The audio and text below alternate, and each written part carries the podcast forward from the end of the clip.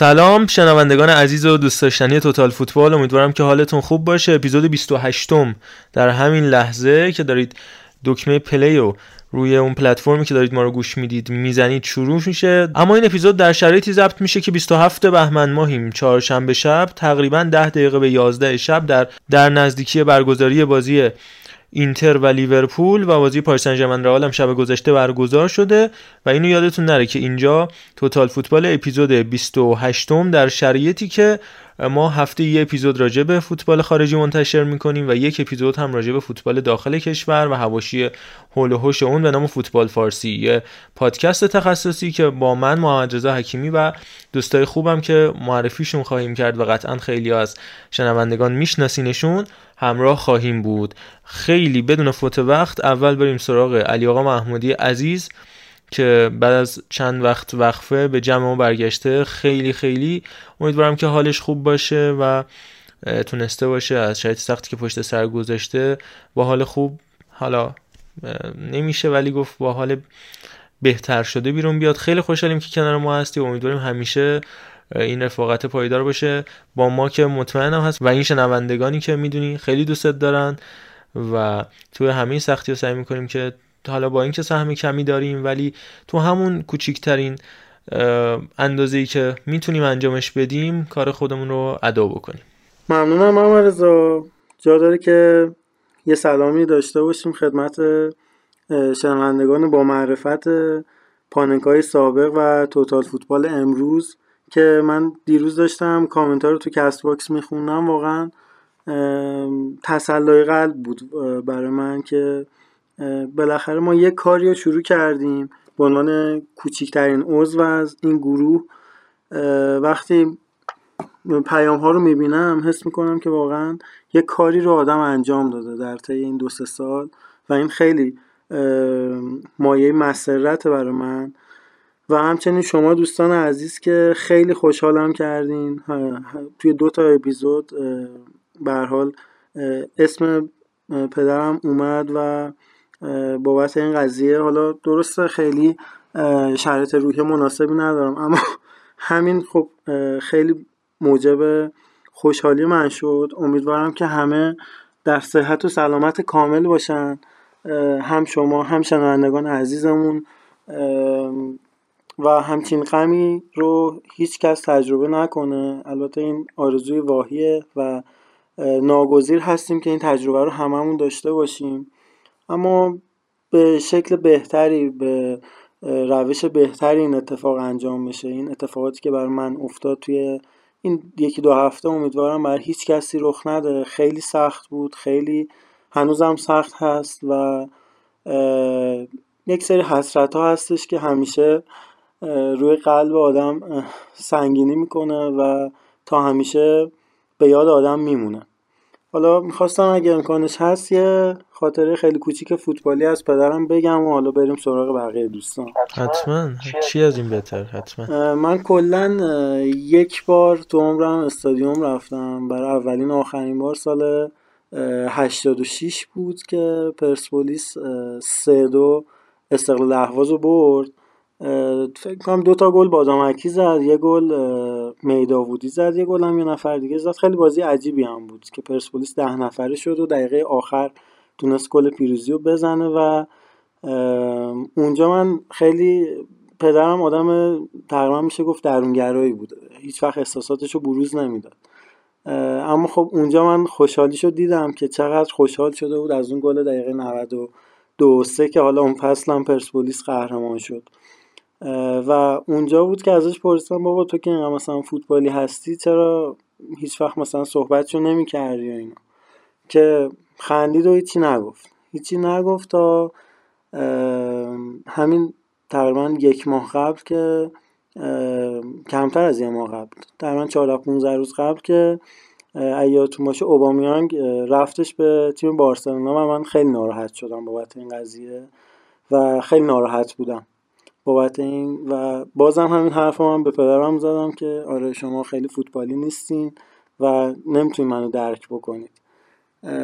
و بازم بابام خندید و هیچی نگفت تا شب آخری که ما توی بیمارستان بودیم و خیلی حالش خراب شده بود اونجا اومد و بهم گفتش که علی حالا تو همیشه بهم می‌گفت که فوتبالی نیستی و اینا ولی من همیشه تا حدودا سی سی و پنج سالگیم عکس پنجلی و فرشاد پیوس و علی پروین و اینا رو همه رو من نگه می داشتم و خیلی این تیم رو دوست داشتم و امیدوارم که حالا روند خوبشون رو ادامه بدن. همیشه هم حالا همیشه که نمیشه هر موقع که تلویزیون روشن می‌کرد سعی می‌کرد اگه بازی پرسپولیس هست بشینه نگاه بکنه. و حالا این اتفاقی بود که همیشه تو دلش نگه داشته بود و من نگفت تا اون شب آخری که این صحبت ها رو کرد و به حال خب این هم یک خاطره نصف و نیمه فوتبالی بود که از پدرم داشتم و دوست داشتم که با شنوندگان اون به اشتراک بذارم در کنار خیلی از حرفای دیگه ای که نمیشه گفت. من فقط یه چیز بگم بعد این پیش من خیلی اصلا خودم منقلب شدم فقط اینو بگم که خود من به شخص خیلی خوشحالم که یه جایی هست مثل اینجا که اینجوری بتونیم با به بهونه اون فوتباله این خاطره ها رو حالا سینه به سینه نقل کنیم. حالا تو همون پاننکا اتفاقی که برای مثلا مادر بزرگ من افتاد یا حالا پدر شما همینطور. ولی قطعا من جمله آخرم دیگه کشش ندم. قطعا ایشون روحش شاده بابت اینکه یه پسری مثل تو داره و قطعا یادش همیشه باقی خواهد بود و امیدوارم کسی که این پادکست رو میشنون همه یه فاتحه ای رو داشته باشن برای روح پدرت. بریم پیش آقا منم عرض سلام و ادب دارم. خیلی عجیب و جالب شروع شده این اپیزود. خیلی ممنونم از علی که اومد و این خاطره که تعریف کرد. خیلی دوست داشتم. الان همیشه فکر می‌کردم که فوتبال ته ته تهش یکی از بزرگترین شکل های ثروت همیشه میگن برقرار کردن ارتباط یعنی ثروت کارایاش غیر از پول و یعنی یا شاخصه هاش یا انواعش غیر از پول و این چیزا میشه بعد سلامت فداکاری و حالا مرتبه بالاترش میشه ارتباط. انسان ها با هم دیگه می‌خوان ارتباط برقرار بکنن. این بزرگترین ثروت می‌تونه باشه. چقدر گرانیگاه خوبیه برای ارتباط. این خاطره که تعریف کردی من کلا رفتم تو فضای ورزشگاه اون بازی که گفتی و حالی که پدر محترمتون داشتن و خیلی خوشحال شدم. از یکی از معدود دفعات یکی از وجود پرسپولیس و قهرمان شدن پرسپولیس خوشحال شدم من. و ایشالله که رویشون شاد باشه و سلامت باشی تو. آره دیگه دست گل پسر رو ایشالله که یاد پدر و تو همین که حالا یه خورده تو هم نسبتا به بقیه بچه ها درونگرایی یا البته بگم. ولی تو یه خورده برونگرا باش تو این پادکست بگو حرفاتو راحت بگو که ببینیم که چه خبره دیگه. دمت گرم. خیلی حال کردیم. مرسی علی. ممنونم ارفان جون. ممنونم از شما دوستای خوب که اینقدر این مدت هوای من داشت بریم با علی همراه باشیم. خب منم عرض سلام دارم خدمت همه بچههایی که دارن این پادکست رو میشنوند و دوستای خوبم که همیشه هستن و مخصوصا خیلی خوشحالم که علی محمودی حضور داره تو این جمع. خیلی خوشحالم. امیدوارم که روح پدرشون واقعا قرین رحمت باشه. و اینکه دیگه حالا نمی‌خوام خیلی کلیشه صحبت کنم ولی هممون توی سختی ها ناراحتی ها معمولا یه چیز حال خوب کن داریم دیگه. واسه ما که یه ذره دیوونه فوتبالیم. این فوتبال است که خیلی اوقات بهش پناه می‌بریم و از اون حال بد در میاییم و من خودم هم یادم وقتی که حالا مهاجرت کرده بودم چند ماه بعدش این پندمی که کرونا خب شروع شد. حالا اون حس و حال سختی مهاجرت به یه طرف این فوتبال هم که کلا همه جا کنسل شده بود یه طرف کلا خیلی فاز بدی بود.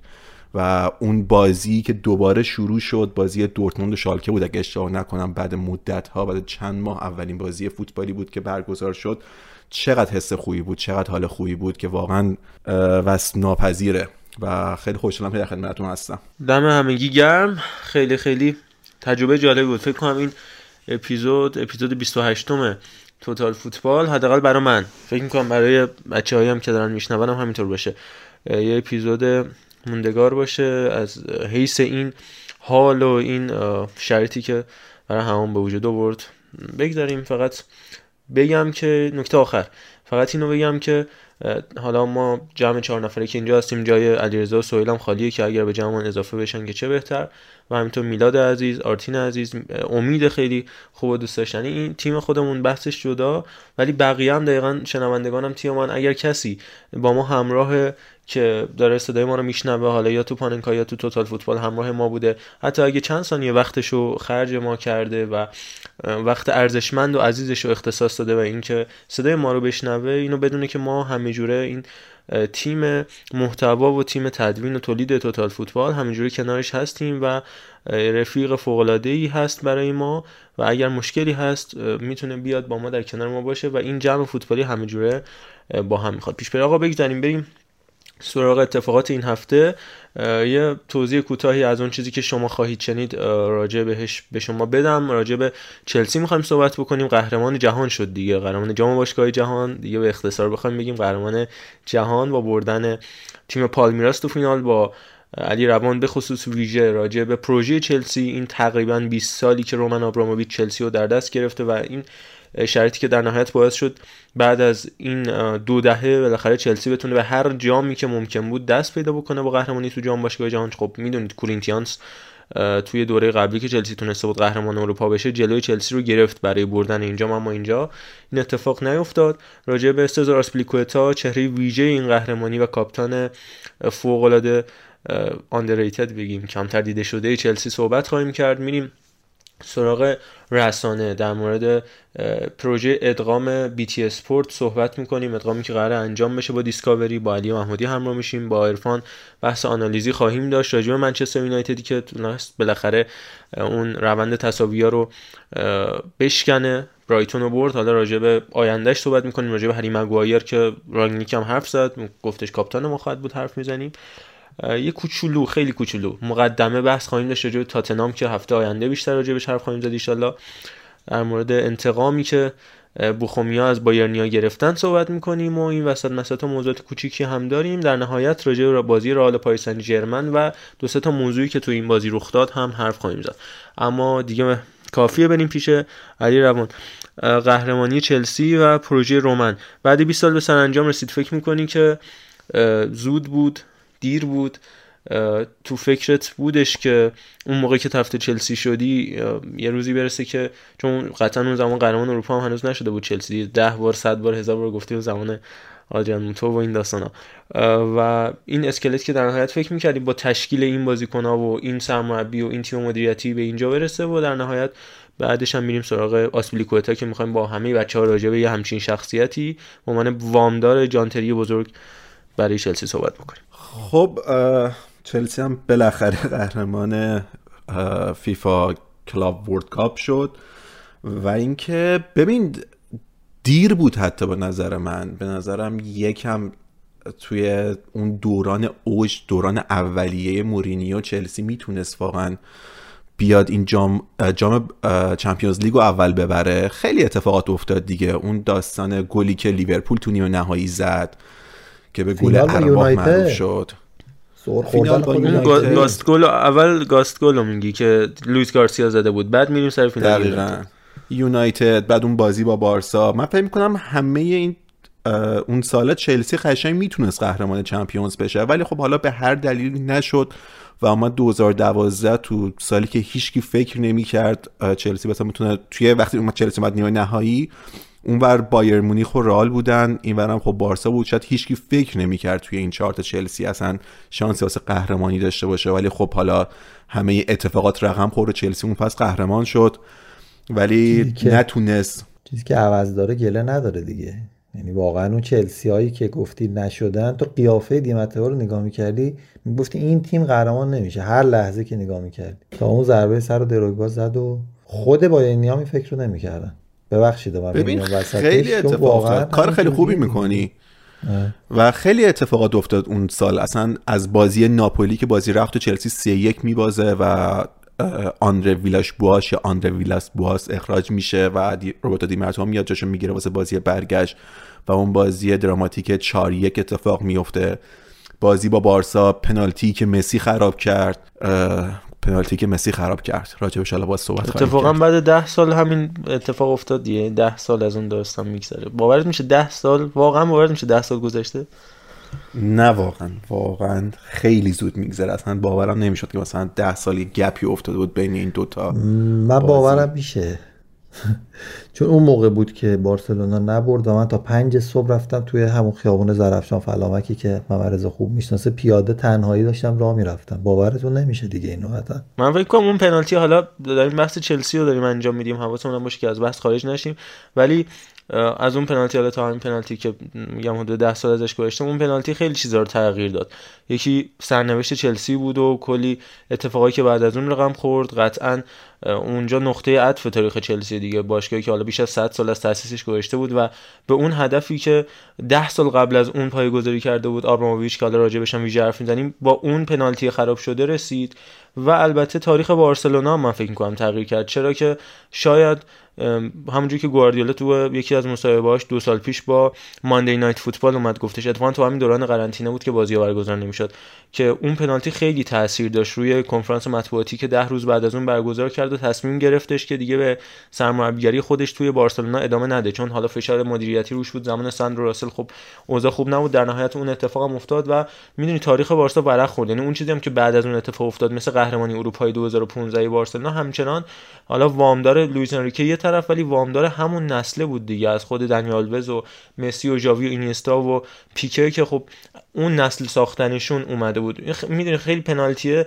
یه نقطه عطفه. یعنی اون نقطه ایه که خیلی چیزا رو تغییر داد. حالا هم از چلسی هم از بارسلونا که در نهایت در نهایت رسید به اتفاقی برای بایرن افتاد. منسیتی که داره اینجوری دامیننت می‌کنه. اگر اون اتفاق نمیافتاد چه سرنوشت گواردیولا عوض می‌شد؟ اینقدر این اثر پروانه ای ادامه داشته. حالا حالا فقط معطوف به یه موردم نیست ولی کلا که مرور می‌کنیم اتفاقات عجیب و غریبی که هیچ کدوم از طرفدارا فکرشو نمی‌کنن. رامیرز یادم میومد توی همین چلسی و توی تیم ملی برزیل گل خالی بیرون می‌زد. چیپ زد. در لحظه چیپ زد که مسی این کارو نمی‌کرد. من اصلا هنوز اون هنوز اون گل رو می‌بینم نمی‌فهمم چرا تو این کارو کردی لامستا البته بعد تشکرم بکنیم از آقای والدز سر اون گل. نه والدز با سرش با سن پیکر رو مصدوم کرد نه دستش آورد بالا و نرسید. نه اصلا بیرون اومدنش اشتباه بود. دفاع کامل می‌تونست آره دفاع داشت دفاع داشت. می‌شناسی بالاخره. اصلا به رامیرز تو عمرش تا بال چیپ نزده. تو عمرش. حالا من منحرف اون سال راجع به چلسی هم داریم. کلا اون سال یه سری بازیکنایی تبدیل شدن به سوپر استارای چلسی که هیچ کسی فکرشون نمی‌کرد. رامیرز و الان ارفان گفتش راول میرلش حتی بوسینگوا تو اون بازی واقعا عالی بازی کرد. بینقص بازی که میرلش اگر نبود چلسی حذف شده بودش زمان بازی با ناپولی و بعدم بنفیکا و بعدم گری کیل که بعد از اخراج جانتری چقدر تاثیرگذار بود و خود سزار آسپلیکوتا و بقیه بازیکن‌ها. جای دروگبا که محفوظه ما کسایی میگیم که شاید کمتر فکرشون می‌کردیم که این اتفاق بیفته. حالا برگردیم به بحث چلسی. علی سال 2012 بگو و بعدم ادامهش و پروژه‌ای که رومن تا اینجا رسوندش. آره خب حالا خیلی اتفاق افتاد. حالا یه چیزی هم بود همیشه دوستشم بگم. خیلی مثلا اون قهرمانی 2012 رو به اسم دروگبا ثبت می‌کنن به خاطر اون گل دقیقه 88 که زد. ولی واقعا اینو اذیت نبریم. من واقعا قهرمانی باید به اسم پیتر چک نوشته بشه که همون پنالتی که مسی خراب کرد و دروگبا داد هم بازی فینال تو وقت اضافه دوباره دروگبا یه پنالتی دیگه داد که پیتر چک گرفت. و بله. توی پنالتی ها هم که اصلا فوقلاده بود هر پنج تا پنالتی رو درست پرید چک بله. که دوتاشون هم گرفت اصلا دیگه دقیقا. دیگه سوپر استار به تمام معنا بود ولی خب دیده نمیشن دیگه کمتر هم پیش میاد که فینال تو زمین اون یکی از اون تیمایی باشه آره. که در فینال حاضره و این دقیقا. تا جایی که من یادمه یه دونه بازی بودش فکر می‌کنم بین شا... یا دینامو مسکو بود فکر می‌کنم یا شاختار دونیتسک بود فکر می‌کنم با بنفیکا. تو یوفای سال 2007 بود که اونم تو زمین بنفیکا بود و بنفیکا باخت. و یه هم این بودش که اونم باز بایرن میاد میبازه و همون بایرن می‌بینی چقدر فوق العاده سال بعد میاد جلوی بارسلونا هفت تا به بارسلونا می‌زنه و یه شیشگانه رو به دست میاره با یوپانکس و بعدم با پپ گواردیولا ستای دیگهش. ولی خب تو خونه اون تیم رو اونجوری شکست دادن جلوی اون همه هوادار تو آلیانس آرنا یه دژ می‌کنم خیلی یکی دلایلش هم همین غروریه و جوری که انگاری به پیشواز قهرمانی رفته بودن بایرنیا و این کاملا محرز بود. ولی دروگبا چرا تو ذهن میمونه؟ چون از تیر یک جلوتره یعنی به نقطه کرنر نزدیکتره. و گردن رو جوری میچرخونه که اون نویری که به نظرم تمام دروازه رو می‌تونست بگیره غیر از همون کنج موافق رو. عجیب اون ضربه سر. تمرینش بکنید گردنتون می‌گیره. قطعا گردنتون می‌گیره. و این فقط به خاطر اونه چون در لحظه ای که باز کسی فکر نمی‌کرد. خیلی جالب بود. آره و همین می‌خواستم اینم بهش اشاره بکنم و حالا نمونهش هم الان داشتیم دیگه. توی افکن که سنگال که قهرمان شد الان خیلی روی استادیوم مانه دارم مانور میدن ولی خب یادم نره استادیوم مانه تو هم بازی فینال پنالتی رو از دست میده و حالا نمی‌خوام ادوارد مندی رو praise کنم ولی خب ادوارد مندی بود کسی که پنالتی رو گرفت و صرفا پنالتی آخر رو بود که سادیو مانه گل کرد. و حالا راجبه یه سری بازیکن هم که گفتی یکم ببخشید من این توضیح خیلی کوتاه بدم. اون بازیه که گفتم بازی زسکا مسکو بود با اسپورتینگ لیسبون سال 2004 5 بود که بازی توی خوزه آلوالاد لیسبون برگزار شد همین با استادیومی که سیتی توش دیشب 5 تا زد. که تو خونش اسپورتینگ سه یک از زسکا باخت و قهرمانی از دست داد. خواستم بگم توضیح درستش بود. ببخشید. بنفیکا نبود. آره.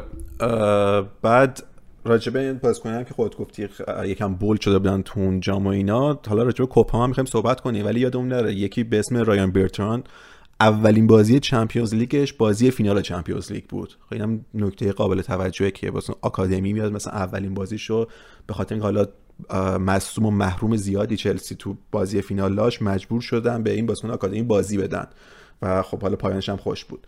ولی حالا همین رو گفتم که بگم چلسی می‌تونست زودتر از اینا برسه. حتی اگه اون جام باشگاه جهان و سال 2012 فکر دسامبر 2012 بود اگه اونجا می‌برد خیلی زودتر به همه جام های ممکن دست پیدا می‌کرد.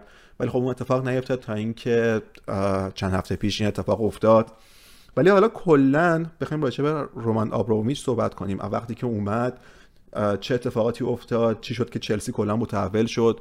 خب ما الان نمونه هاییشو داریم دیگه. من سیتی رو داریم پاریس سن داریم و به تازگی نیوکاسل هم داریم.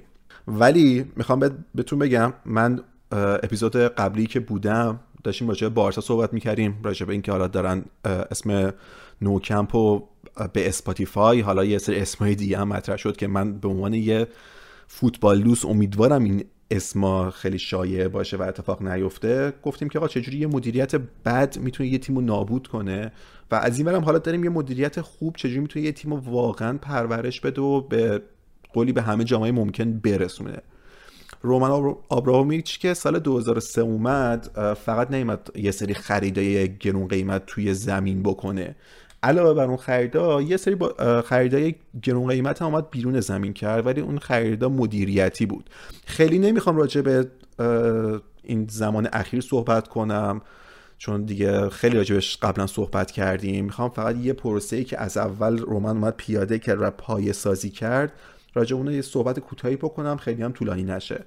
خب وقتی که اومد یه سری بازیکن‌ها رو خرید چلسی مثل وین بریج که اون موقع خب بازیکن تیم ملی انگلیس بود جو کول گلن جانسون که جزء جوونه با استعداد بودند کسایی مثل هرنان کرسپو و آدریان موتو که بازیکن مورد علاقه خودم بود که باعث شد طرفدار چلسی هم بشم تو سری ثابت شده بودن دیمیان دافی که به قولی یه جوری هایجکش کردن از یونایتد و یه سری بازیکن واقعا تزریق شد به تیم چلسی. ولی چیکار کرد رومان آبرامویچ اومد یه کسی به اسم پتر کنیونو به خدمت گرفت به عنوان مدیر اجرایی. این چون کی بود؟ ایشون قبلا نقشی مشابه داشت توی منچستر یونایتد بین سالهای 1999 تا 2002 که از منچستر جدا میشه و به چلسی پیونده حالا فکر کنم اگه اسمی ازش شنیده باشید به خاطر اون داستان اشلی کله که رفته بود با اشلی صحبت کرده بود بدون اجازه باشگاه آرسنال و باعث محرومیت چلسی شده بود. قبلا یه سری شایعه هم شده بود که همین کارو با ریو فردیناند هم کرده بود و با اریکسن سرمربی وقت انگلیس هم صحبت کرده بود وقتی که مربی انگلیس بود که بیاد مربی چلسی بشه. کارش محسنی خوبا بوده کلا. آره این کارا رو می‌کرده. ولی حالا در کنار اینا چیکار کرده؟ همینم باعث شد که اسم اشلیکل بعدم بشه کشلیکل دیگه سر این داستان. آره که بعدش هم اومد به چلسی دیگه و واقعا هم فکر می‌کنم یه ده سال فوق العاده تو چلسی داشت. به نظر من جز ولی... سه تا دفاع چپ برتر تاریخ فوتبال ببخشید. ولی خیلی کمک کرد ایشون به وجهه باشگاه. خب تو یونایتد ازش به عنوان پادشاه marketing یاد می‌شد.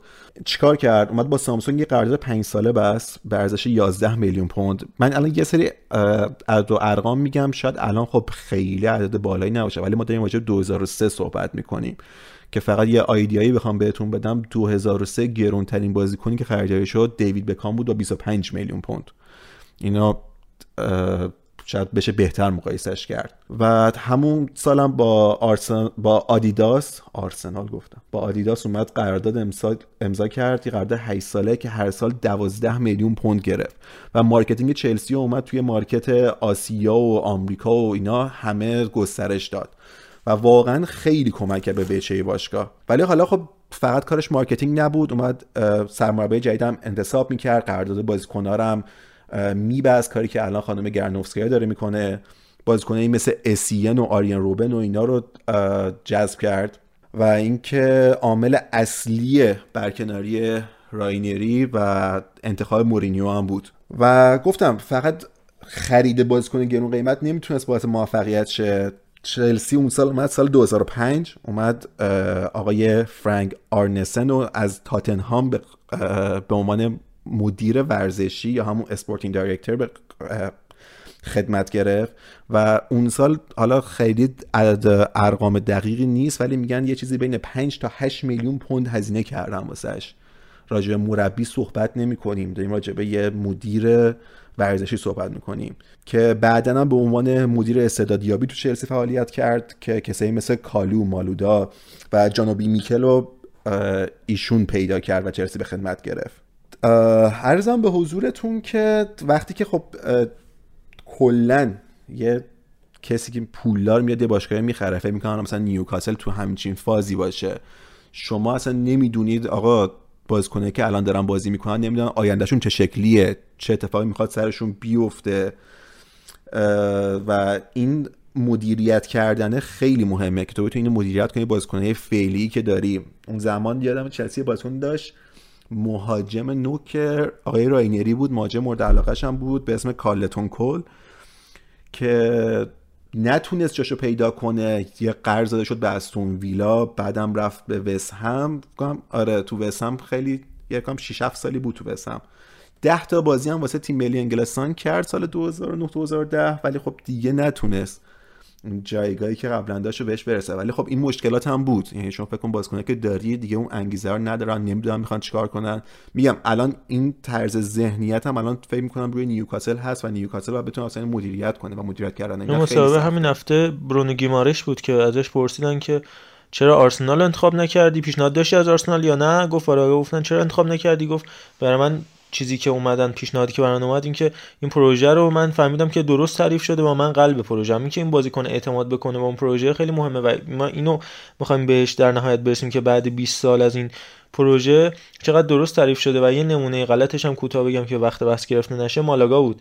سه سال چهار سال کلی پول توش گذاشتن. حالا سیاست مداران و دارای حوزه خلیج فارس. بعد سه چهار سال تیمت همینجوری بازیکنش از حالا دمیکلیس بود نیستروی بود همین ایسکو بودش جولیان بابتیستا بودش کلی بازیکن خوب گرفتن. خواکین بود. و در نهایت حتی تا یک چهارم نهایی لیگ قهرمانان رفت و گل دقیقه 90 و انام فیلیپ سانتانا حذف شد. الان هم تو دست دو داره دست و پا می‌زنه اصلا هیچ خبری ازش نیست. این تفاوت پروژه درست تعریف کردن مثل چلسی که اینجوری به بالندگی می‌رسه و اون پروژه و صبور بودن و صبور بودن. این اصلا دقیقاً. توی و پروژه اینم من اضافه بکنم. خیلی میگن که رومان آبراموویچ خودش بالا سر تیم نیستش حواسش به تیم نیست بعد سر اون ماجرای اینکه بخواد citizenship ش به مشکل خورد و حالا نمی‌خوایم بیشتر توضیح بدیم چون یه زمان خیلی زیادی میطلبه. من میگم آقا مدیریت اصلش اینه که آدمایی درست و سر جایی که باید بذاری.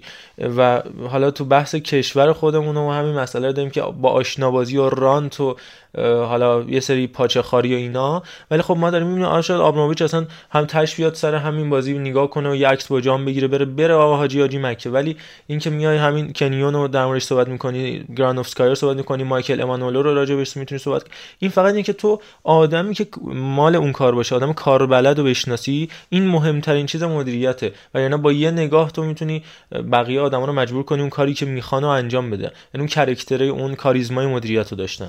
حد اعلای مدیریت میشه حالا leadership و رهبری دیگه. انگاری اینو داره دیگه. یعنی اصلا اینکه آدم مداخله بکنه که آره اصلا لازم نیستش که تو هر لحظه بالا سر کار باشی داد بزنی. نه بابا با یه نگاه با یه حرف اگه تو کاریزماشو داشته باشی کار انجام میشه. و اینو من میگم آبراموویچ بیشتر از هر کسی داشته و داره. ببین دقیقا همینه دیگه. و مثلا حالا یه مثال خیلی ساده بخوایم بزنیم. یکیست که مثلا نمی‌دونم یه رستوران داره. و این رستوران میاد فرانچایزهای مختلف می‌زنه. مگه اون صاحبش می‌تونه بالای همه اینا باشه؟ نه. ولی خب یه سری دیستریکت منیجر یه سری مدیری که مثلا بدون خوبه می‌ذاره بالا سر اون رستوران ها اون شعبه ها و اونان که مدیریت می‌کنن. تو نمی‌تونی همه اینا رو خود مدیریت کنی. واقعا نمیشه. شدنی نیست.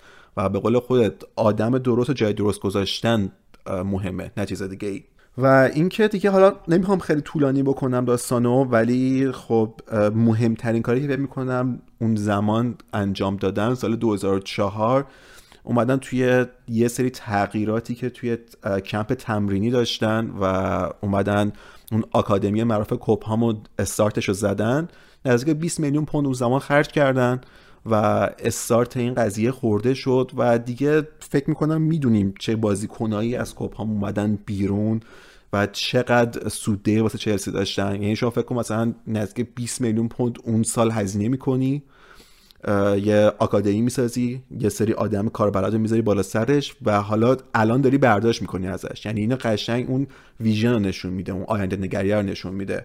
من حالا حالا ساکت شدی اینو بگم یکی از نکاتی که من می‌خواستم بگم همین آکادمی چلسی بود و اینکه اگه واقعا با یه همچین هزینه هایی حالا الان 20 تا نه اونجا تورم که نداره مثلا میگه 20 میلیون پوند اون موقع به این شکلی که ما داریم. ولی مثلا 50 میلیون حتی 100 میلیون یورو یا پوند اگر هزینه احداث یک آکادمی در یک باشگاه معتبر یا بهبود یک آکادمی در یک باشگاه معتبر باشه واقعا میارزه. یعنی اصلا چیز واضحیه که میارزه.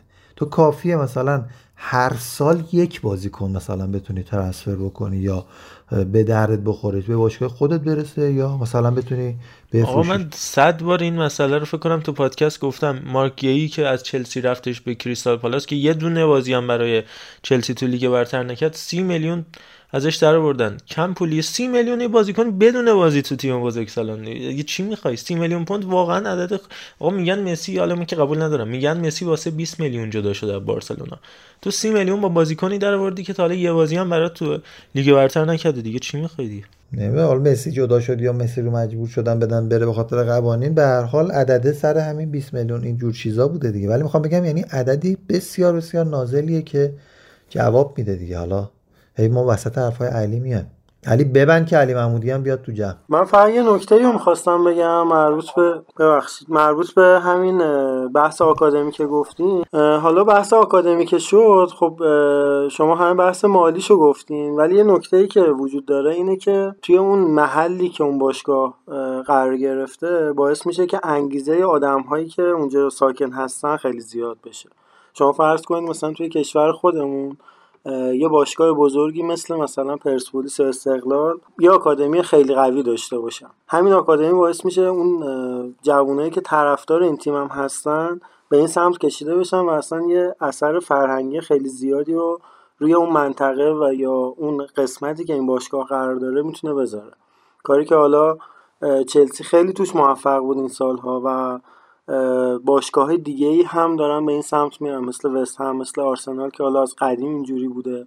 یا حتی مثل کریستال پالاس که حرکت قشنگ هم کرد که یه به هر بازیکنی که حالا به سطح بالا نمی‌رسه یا به تیمای دیگه میره یه یادبودی براش توی اون محل تمرینشون می‌ذارن و به نظر می خیلی می‌تونه افراد رو ترغیب بکنه برای اینکه به این سمت برن. هم خودشون هم خانواده هاشون که به سمت فوتبال برن و همین باعث گسترش بیشتر فوتبال می‌تونه باشه. ببین آره ولی میگم باز ته داستان به قول تو فقط اون پوله نیست که مثلا به دیگه آکادمی خوب بسازی با امکانات و اینا. باز اون مدیریت هست که خیلی مهمه و دیگه فکر می‌کنم خیلی بازیکن‌ها ازشون می‌دونیم دیگه. الان مثلا تمی ابراهام چالوبا آندرس کریستیانسن کانر گلگر که داره قرضی تو خود کریستا پالاس بازی می‌کنه کالام هاتمودون ریس جیمز تایق لمتی که داره توی برایتون بازی می‌کنه دیشب هم بازی کرد. روبن روفتوس چیک میسن ماوند و فیکای توموری دیگه فکر شاخص ترینا هستن و یه سری بازیکن‌های دیگه هم بودن که باز خیلی حالا قرض داده شدن آخر سب حالا با 5 میلیون 10 میلیون فروخته شدن. نمی‌دونم ناتاناکه پاتریک ونن هول جفری بروما اوریول رومئو خیلی بازیکن یعنی واقعا بخوایم صحبت کنیم خیلی بازیکن بودن. آره همین برتاند که الان رایس بازی می‌کنه. به نظرم الان جزو بازی می‌کرد البته ما از لستر.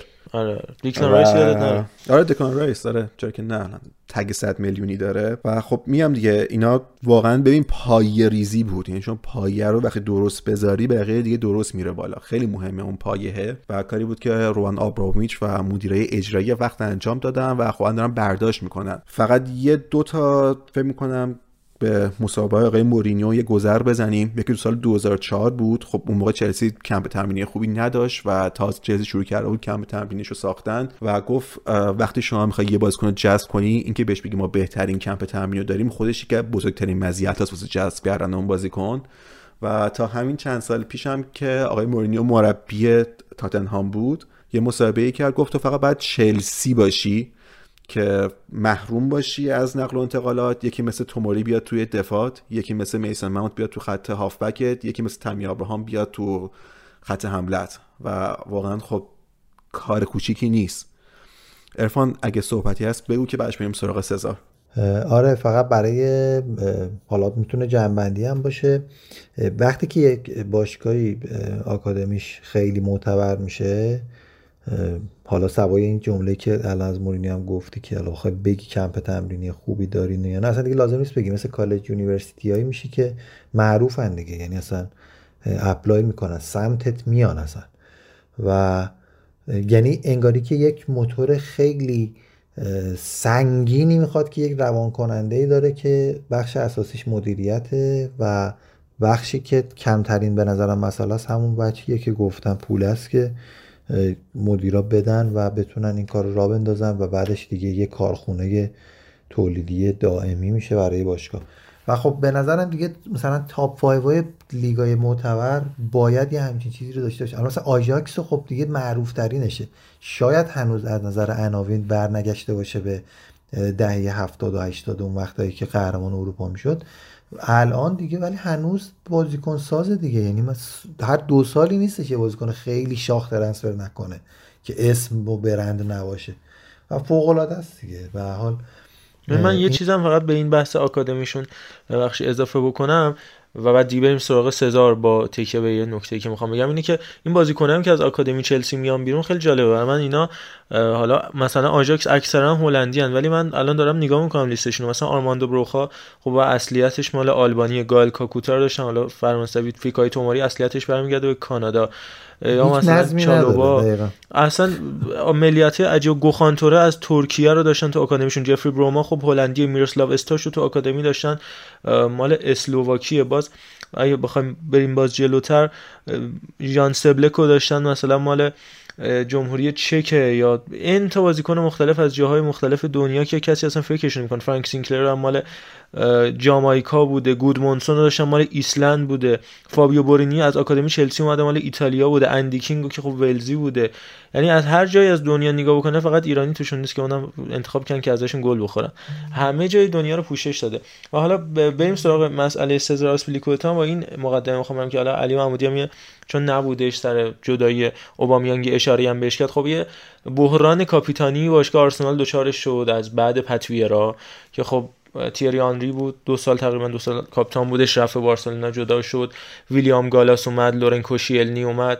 فابرگاس اومد فامپرسی اومد حتی خود پیرمریک اوبامیانگ ژاکا حتی کار کشید به پیرن پرت کردن اون که همه اینا هی اومدن به یه شکل عجیب غریب این باشگاه رو توی وضعیتی رها کردن رفتن. حتی کوشیلنی تو کوشیلنی داغون که رفته بردو یعنی کاملا پس رفته یعنی بردو تیم 20 تو جدوله.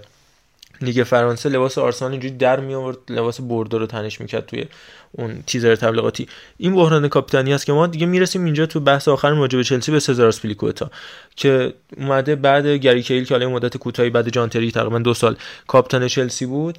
می همچین شخصیتی داریم که دیدیم تو فینال چی شد. حالا علی هم برامون تعریف می‌کنه علی روان. علی محمودی عزیز از همین مسئله اوبامیانگ فقط کوتاه بگو این بحران کاپیتانیه و فکر می‌کنی که مثلا لاکازت می‌تونه این رهبری رو داشته باشه؟ چون می‌خوایم به همین برسیم همین هویتی که توی آسپیلیکو حال ببین اتفاق که برای آرسنال افتاد توی مخصوصا از همونطور که خودت هم گفتی از 2005 6 به بعد به حال به خاطر موفقیت های تیم هم هستش دیگه. و بعد از اون فینال بازی با بارسلونا اتفاقی که افتاد این بود که خب موفقیت ها دائما از آرسنال دور می‌شد و همین مسئله باعث می‌شد که خب کاپیتان های تیم هم ترجیح بدن که به تیم های دیگه برن و دیگه به جایی رسید که حتی لورن کوسیلنی هم واسه ما آدم شد. حتی به داستان مسعود اوزیل هم می‌تونیم اشاره بکنیم که یه مقطع خیلی کوتاهی کاپیتان آرسنال شد ولی خب نتونست اون دیسیپلین رو داشته باشه. اما خب چلسی ساختار بهتری رو داشت واقعا نسبت به احترام که باید به باشگاه گذاشته می‌شد. توی این حداقل 14 15 سال ما اگه بخوایم به طور کلی نگاه بکنیم اون احترام به باشگاه به تیم توی تیم چلسی واقعا بالاتر از آرسنال بود. به خاطر موفقیت های بیشتری که داشتن و همچنین ساختار مدیریتی که حالا خیلی کامل خود علی روان عزیز در موردش صحبت کرد. الان هم حالا در مورد لاکازت بخوایم صحبت بکنیم یه چیز مقطعیه دیگه. چون همه می‌دونیم آخر فصل لاکازت قرار از تیم جدا بشه و هر چقدر هم شخصیت کاپیتانی رو داشته باشه به حال یه چیز مقطعی هستش که بعد از این مدتی هم تموم میشه. و باید ببینیم که آینده آرسنال با این هسته خیلی جوونی که داره توی این 23 یا 4 تا بازی 19 تا بازی 19 هفته در واقع جوانترین تیم لیگ رو ما داشتیم و این خب نوید بخش اتفاقات خوبی می‌تونه باشه حتی در زمینه انتخاب کاپیتان و آینده که تیم می‌تونه در ادامه بهش برسه. دمت با اعلام این خبر که اتلتیکو به قورباغه والنسیا چون والنسیا یه منطقه ای که توش دو تا چیز زیاده یکی خفاش یکی قورباغه است. که خفاشاش میشن خود والنسیا قورباغه‌اش میشن لوانته. بچه ها از ردی 20 جدول اومدن اتلتیکو رو بردن زنده باشن. بریم پیش علی آقای روان. این سزار عزیز سزاری که آقا قبل که بریم تو بحث سزار من چون بحث آرسنال بود و حالا بحث کاپیتانا شد یه می‌خوام نظر علی محمودی رو بدونم. خب با این اخراج خیلی زیبایی و عجیب غریب آقای مارتینلی داشتن این هفته و خیلی از این اخراجات دیدیم. خب آره بیشترین تعداد اخراج داشته تیم آرتتا وقتی که اومده روی کار. و اخراجی عجیب غریب اصلا عصبی مثلا خب دیگه ژاکات که دیگه اون نقطه عطف داستانه. می‌خوام بدونم نظر علی که این به خاطر خود بازیکناست بازیکنا عصبیان چیه داستان؟ یا اینکه بحث مدیریت است مربی تیمه. حالا یه بحث حاشیه‌ای شد که خیلی میشه در مورد صحبت کرد علی. اخراج مارتینلیو فکر کنم همتون دیدین دیگه چه جوری بود. یه جورایی میشه گفت که واقعا خود بازیکن وقتی نمی‌دونه چطور همچین اتفاقی براش میفته همین اتفاق رو فکر کنم برای دیوی پروپر هم فصل 2018 2019 افتاد ولی اخراجش نکرد که یه خطای خیلی بدی رو انجام داد. بعدش هم یه تکلیل کرد که حالا اگه خواستی من کلیپش هم در اختیارتون قرار میدم که خیلی وحشیانه تر از حرکت مارتینلی هم بود اما اونجا اخراج نکرد. و این استانداردهای دوگانه برای آرسنال واقعا این چند فصل خیلی اذیتمون کرده. خود آرتتا هم مصاحبه کرده بود بعد از بازی که از نظر قانونی همچین اخراجی رو می‌تونه انجام بده داور. ولی خب منطقی نیست. وقتی بازیکن نمی‌دونه که کارت زرد داره این اخراج رو بیای انجام بدی. و همین صحبت تو هم ازش پرسیده بودن که تیم شما از زمانی که شما اومدی تقریبا دو برابر بیشتر اخراج داده نسبت به قبل از خودش این قضیه رو خود آرتتا هم یه جورایی متعجبانه جواب داده بود. گفته بود که من هر کاری که می‌شد رو انجام دادم و هنوز این اتفاق داره میفته و طبیعتا نباید این اتفاق بیفته. و به نظرم حالا هم میشه نگاه داوری رو نسبت به آرسنال دونست. با توجه به این اخراج های زیادی که داره و این روند رو ما قبلش هم داشتیم دیگه. از زمان آرسن ونگر خب ما اخراج های جاکا رو یادمونه. زمان امری اخراج های داوید لوئیس و جاکا رو یادمونه و جاکایی که همچنان داره این سنت رو نمیشکنه و ادامه میده. به نظرم حالا وقتی تیمی می‌تونه همتون رو با 20 دقیقه ده نفر ببره قطعا تیم قابل احترامیه و این مسئله رو به حال یه جوری دارن حل می‌کنن. با توجه به میانگین سنی خیلی پایینی هم که تیم داره در آینده احتمالا این مشکل هم برطرف میشه به نظر من.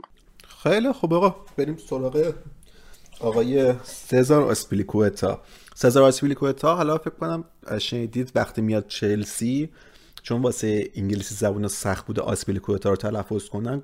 بهش لقب داده بودن به اسم دیو. گفتم تو دیو میگی. که دیگه یه ویدیو خوش منتشر کرده بود که آره دیو. من من ویدیو رو دیدم که روی کاغذی اینجوری داره هجی می‌کنه اسمشو.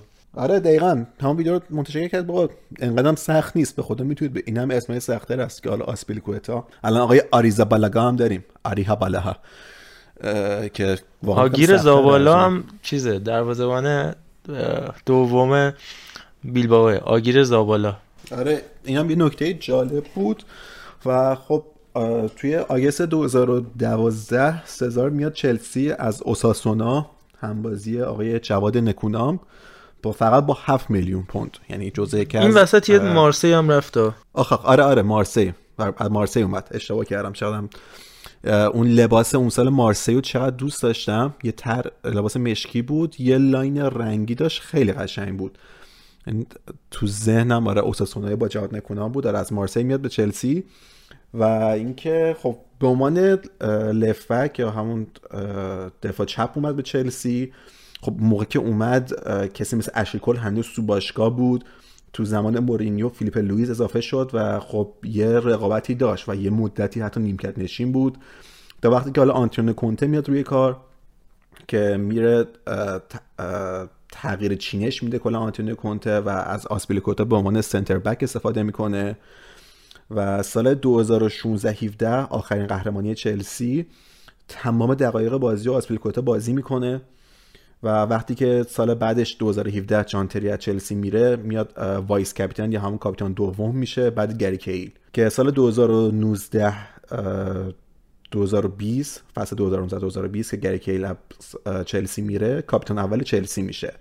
ولی قبل اون داستانم قبل اینکه گری کیهیل بره باز بازوبند کاپیتانیو بسته بود و تو فینال اروپا لیگ جلوی آرسنال توی آذربایجان بازی که فکرم 4 1 شد اگه اشتباه نکنم اونجا بازوبند کاپیتانیو بسته بود و چلسی هم قهرمان شد. و چهارمین بازیکن چلسی شد که توی بازی این فصل بازی رفت با لیورپول که یک یک شد شد چهارمین بازیکن چلسی که توی پرمیر لیگ. بیشتر از 300 تا بازی کرده بعد تری و لمپارد و پیتر چک. خب یه حالا داستانی که راجع به سزار بود خب بحث کاپیتانی بود بحث رهبری بود خب چلسی میگم یه زمان واقعا چهار تا پنج تا کاپیتان تو تیمش داشت دیگه. شما از تری بگیر لمپارت بگیر دروگبا بگیر خود پیتر چک یا حتی کسی مثل ایوانوویچ تو تیم بودن خودشون یه رهبر بودن. و وقتی اینا همه رفتن هی مقطعی جدا شدن چلسی یک همون فقدان رهبره رو احساس می‌کرد توی تیم و آسپیلیکوتا هم بهش نمی‌خورد که واقعا بتونه اون رهبری رو انجام بده. و حتی وقتی که تییاگو سیلوا داشت به تیم میومد خیلی صحبت شده بود که احتمالا بازبند رو بدن به تییاگو سیلوا. ولی آسپیلیکوتا همون جوری که واسه فکر کنم جاش جنگید میگم یه مدت نیمکت نشین بود بعد شد بازیکن اصلی تیم. و توی زمان آقای توخل به عنوان حتی wing back راست داره بازی می‌کنه حتی به عنوان توی چینش سه نفر داره به عنوان دفاع راست بازی می‌کنه. یعنی می‌خوام بگم همه پست‌ها رو بازی کرد و توی هر پستی بود که بهترین عمل کرده چه داشت. ولی خب گل سرسبد داستانا فکر می‌کنم همین بازی فینال بود دیگه که اون وظیفه کاپیتانیو به بهترین شکل ممکن انجام داد. اول همه پنالتی که خودش گرفت دقیقه 117 و وقتی که داور رفت وی رو چک کنه ضربه هندی که اعلام شد همون موقع سزار میره توپو ور میداره یه نگاهی به کای هاورس می‌کنه و بهش میگه که حواسم هست که تو می‌خوای بزنی. اوکیه. یه کار هماهنگ شده آنالیز شده. چون دقیقا چند بازی قبل پالمیراس رو که نشون می‌داد وقتی که به نفع تیم حریفشون پنالتی اعلام میشه بازیکن پالمیراس میریختن سر زننده پنالتی و سعی می‌کنن بازی روانی انجام بدن. و سزار رفت جوری که توپو برداشت جوری که انگار خودش می‌خواد پنالتی رو بزنه. بازیکن پالمیراس هم اومدن سر وقتش سعی کردن تا می‌تونن بازی روانی رو انجام بدن. وقتی که داور دیگه بازیکن‌ها رو به عقب روند اون موقع بود که سزار تو داد به کای هاورز که کای هاورز بتونه قشنگ تمرکز کنه از این بازی روانی ها به دور باشه و چقدر خونسرد و خوشگل اون پنالتی رو گل کرد. و فکر می‌کنم واقعا دیگه. حجت رو تمام کرد دیگه با این حرکتش واسه چلسی حجت کاپیتانیو. ولی فکر می‌کنم احتمال خیلی زیاد به تیم نچندان دلچسب. ولی بارسلونا خواهد پیوست در پایان فصل. فکر می‌کنم بهترین قشنگترین جدایی ممکن می‌تونه داشته باشه دیگه. اولین بازیکن چلسی شد که تمام جاما رو کسب کرد. اینم بگم. تو سال 2012 که چلسی فینال جام باشگاه جهان رو باخت. سزار آسپلیکوتا تنها بازیکنیه که از اون تیم مونده بود که دقیقه 83 به جای ایوانوویچ اگه اشتباه نکنم اومد تو و حتی تو اون بازی آقای مارکو مارین هم بود. آقای مارکو مارینی که می‌خوام بگم چقدر می‌تونه متفاوت باشه سرنوشت بازیکن‌ها.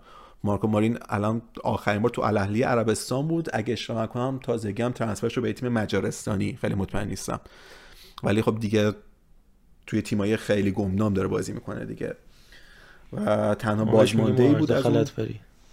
آره خیلی شبیه هم به قرضش تو تو الاهلی عربستان انقدر بد بود قرضش دادن به تیم الرائد الان که همون فرانس واروشی که گفتی. کرد. و بالاخره شد و این جامو برد و شاید الان میشه گفت پر افتخار پر افتخار ترین بازیکن چلسی که تونسته همه جام رو با چلسی ببره. و فکر کنم یه پایین خوش داشته باشه دیگه. دلیل اینکه می‌خواد جدا بشه به احتمال زیاد جام جهانیه که متاسفانه خب تو تابستون برگزار نمیشه. تو تابستون بود شاید این اتفاق اصلا نمیافتاد. می‌خواد بره بارسلونا که اونجا بتونه بازی کنه. احتمال خیلی زیاد چون خیلی ستایش کردید آقای دنیال ورزو در اپیزود قبلی. احتمالا خب دنیال جدا میشه در آخر فصل از بارسا. شدم احتمالا بازنشسته بشه. و میگن که حالا قرار سزار جای دنیال رو بگیره و مهمترین چیز اینه که می‌خواد بازی بکنه که دیده بشه که بتونه آخرین جام جهانی با تیم اسپانیا داشته باشه. انریکه کراش خب شدیدی روی لالیگا داره بحث اینه. دقیقا. و حتی من فکر کنم خود کپا هم کم صحبتاش بود. کپایی که واقعا داره فوق العاده بازی می‌کنه. یعنی اصلا بشر فکر می‌کنم اول پنالتی گیر بوده و الان من فکر می‌کنم قشنگ سه تا جام و چلسی به خاطر کپا داره. یه دونه اون اروپا لیگو سوپر کاپو و این جام باشگاه جهان. اون سیو فوق العاده که جلوی الهلال کرد اصلا خیلی اصلا از کپا انتظار نداشتیم. کلا سلطان هم اون ضعف شوته پشت محوطه بود. ولی چه شوتی رو در آورد. و فکر می‌کنم دیگه آرست دیگه و بخش فکر می‌کنم ولی سزار دیگه رفتنیه. من یه نکته آخر راجع به سزار بگم. فکر کنم علی محمودی عزیزم یه چیزی می‌خواست اضافه بکنه. بعدش با علی همراه بشیم که بعد میریم سراغ اون مسئله بی تی اسپورت و ادغامش با دیسکاوری. یه نکته که می‌تونم بگم مثلا بعضی از بازیکن‌ها حالا این نمی‌دونم یه جوری فانتزی ذهنی میگم مال این نسل نیستن. مثلا من پدرو رو می‌تونم مثال بزنم که شبیه بازیکنای جدید نیست. شبیه حالا جدید هم نیست پدرو نه پدرو نه سزار. منظورم از جدید مثلا 2010 به بعد. یعنی بازیکن رفتن به یه سمت دیگه ای حالا مثلا ستاره جدیدتر مثل امباپه و هالند و امثال هم که دیگه کلا داستانشون متفاوت تبلیغاتیان ولی حالا کسی مثل پدرو که تو همه رقابتایی که بازی کرده تو همه فینالاش گل زده. نه تو خود اون رقابت فینال Champions League حتی توی فینال رقابت باشگاهی دارم میگم. تو فینال Europa League گل زده جام باشگاه جهان همینطور الی آخر. حالا اونقدر راجش توجه میشه. آسپلیکوتا هم اصلا نگاش که می‌کنه حالا همین عکسی که روی کاور ما هست دارید می‌بینید اون سلفی که داره می‌گیره اینکه این با این قد کوتاه حتی این شورتش رو می‌کشه روی پیرنش و اینجوری گره می‌زنه کلا شبیه بازیکن این نسل نیستش و اون روحیه این رهبری هم فکر کنم یه نشونش می‌تونه همین باشه دیگه. ما کمتر می‌بینیم بازیکن‌ها اینجا شورتشون رو بکشن رو پیرنشون یا حالا اصلا اونقدر لباس گشاد مثلا تنشون بکنن و اینا. من کمتر دیده بودم. مثلا این سلفی که اینجوری با جام گرفته بود و با اون استایل عجیب و غریب دهه 90 برای من خیلی جالب بودش. علی محمودی عزیز فکر کنم این نکته می‌خواستی بگی و بعد دیگه بریم سراغ موضوع بعدی اون که با ریتم تندتر حالا در مورد این صحبت کرد علی که بازیکن سرنوشت خیلی متفاوتی دارم. من یاد ناچو مونرال هم افتادم که هم بازی بودش با همین جواد نکونام خودمون و آسپیلیکت هایی که در موردش صحبت کردیم و بعدش اومد مالاگا و بعدش اومد آرسنال و چقدر سرنوشت ها متفاوت شد. همون مالاگایی که مثال آره. زدم تو همون دو سال فکر کنم مالاگا بود بعدش اومد آرسنال فصل 2013 14 بود اگه اشتباه نکنم. که اومد آرسنال رو تا 2019 هم بود و بعدش هم که جدا شد. الان هم فکر کنم مصدومه توی سوسیه داد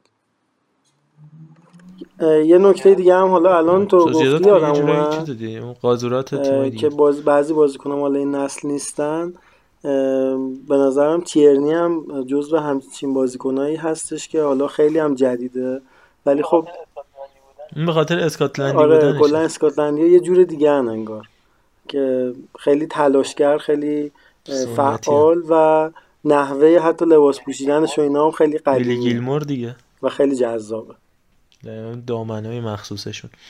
خیلی خب ارفان جان اگر نکته داری بگو که بعد بریم سراغ مسئله بیتی اسپورت با علی محمودی هم روش من خیلی تیتوار بگم و دهنت سرویس دقیقا همون چیزی گفت که می‌خواستم بگم و این آزبیلیکوتا رو من کلا از ابتدا که خب جوونم بود الان 32 سالشه فکر کنم. مثلا 2010 اینطورا همش می‌کردم سی سالش هست حداقل.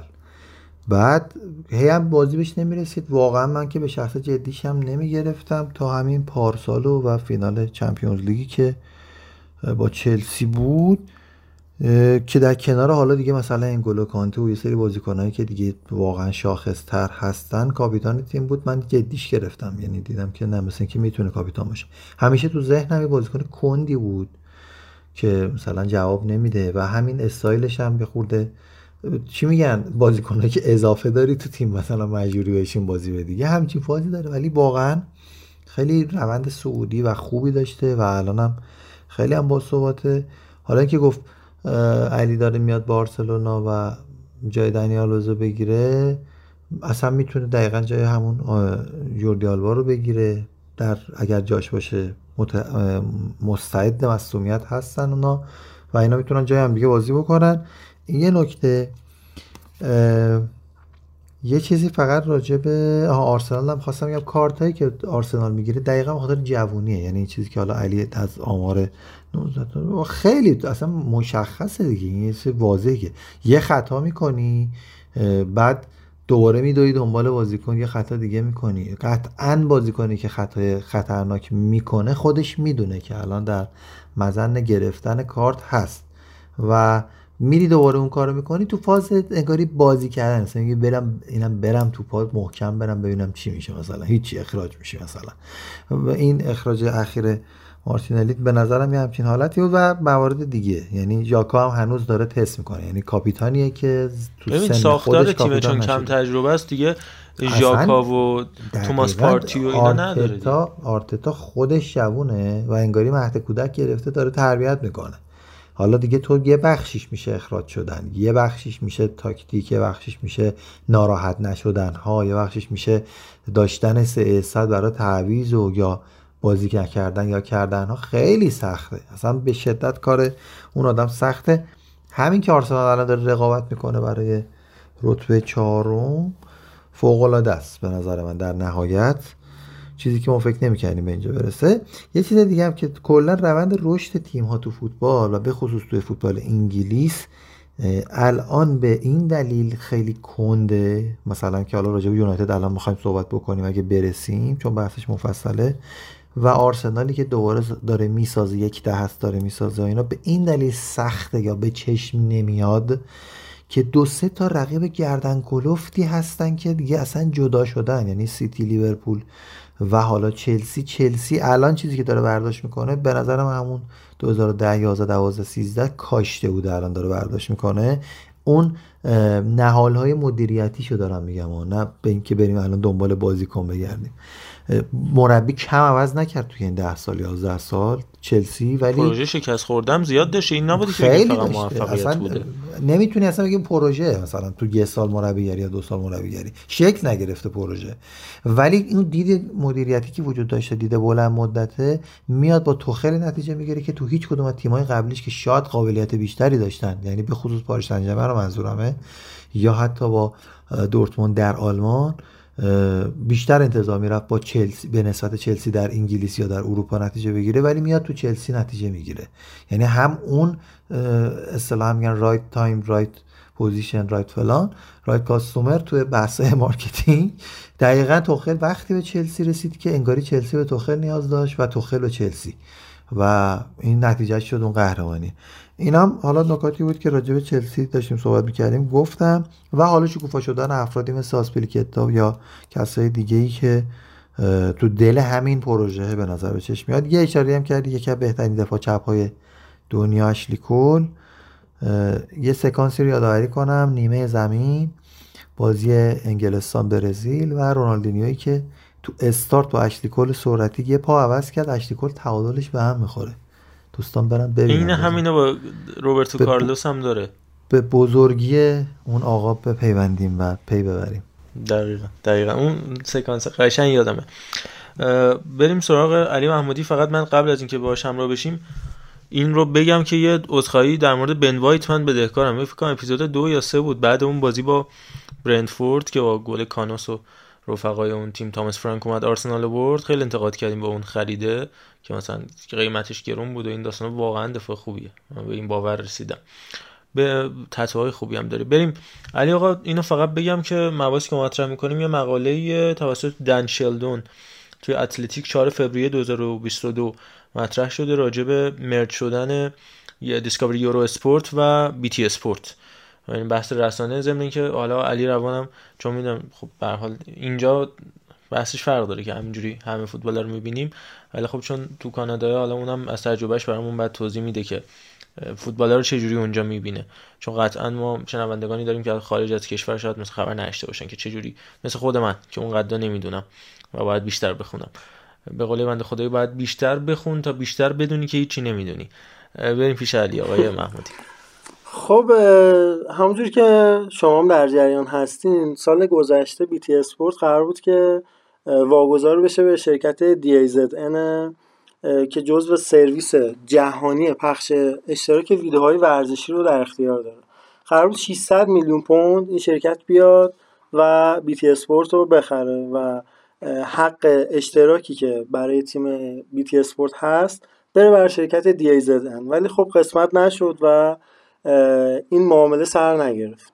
به محض اینکه معامله سر نگرفت شرکت Discovery اومد و با شرکت بی تی اسپورت یه قراردادی رو امضا کرد با مشارکت پنجاه پنجاه تا بتونن دوتایی با همدیگه در واقع این حق پخش رو جلو ببرن. حالا چرا بی تی اسپورت این کارو کرد؟ یعنی چه انگیزه ای رو داشت که این کارو بکنه؟ خب برخلاف باور عموم که معتقدن که خیلی حتما درآمد بالایی رو داره برای حق پخش و این داستان ها اما اصلا اینطور نیست. خب اداره شرکت پخش تلویزیونی خیلی کار پرهزینه ایه مخصوصا برای شرکتی مثل بی تی اسپورت که پنجاه و دو تا بازی لیگ برتر توی انگلیس رو در اختیار داره. یک فصل کامل و پوشش اختصاصی لیگ قهرمانان و لیگ اروپا رو داره. خب افراد این صنعت به این اشاره دارن که شرکت هایی که پخش کننده مسابقات ورزشی هن درآمدزایی کمی رو دارن. یعنی فقط برای جلوگیری از ورشکست شدن این کار رو انجام میدن. و این واقعیت ها رو هم ما باید در نظر بگیریم که خب فقط پخش مسابقات مورد بحث نیست. هم پخش مسابقات خیلی مهمه هم شرکت های اینترنتی که باید اینا رو پخش بکنن کیفیت مسابقات کیف- کیفیت فیلم برداری ها همه اینها باعث میشه که هزینه های زیادی رو به اون شرکت هایی که قرار این کار رو انجام بدن در واقع اعمال می‌کنه و همین باعث میشه که هزینه ها خیلی زیاد بشه. بیتی اسپورت من یه چند تا آمار بدم و بعدش بریم ببینیم که آیا این کار اصلا میصرفه یا نه. بیتی اسپورت مبلغ 385 میلیون پوند بر حق پخش 52 تا بازی لیگ برتر از فصل 2019 تا 2022 رو پرداخت کرد. این قرارداد با شرکت دولتی بریتانیا سه سال دیگه هم تمدید شد. یعنی تا سال 2025 این اتفاق میفته چرا؟ برای اینکه تاثیرات اقتصادی ویروس کرونا کمتر بشه. این شرکت تو سال این شرکت تو سال 2019 برای اینکه حق پخش لیگ قهرمانان و لیگ اروپا هم داشته باشه تا سال 2024 مبلغ یک و دو میلیون یک و دو دهم در واقع میلیارد پوند اینجا پرداخت کرد. و حالا خود استودیوش هم ببینید خیلی کیفیت بالایی داره و همین نشون میده که چقدر هزینه های زیادی رو داره برای این کار انجام میده.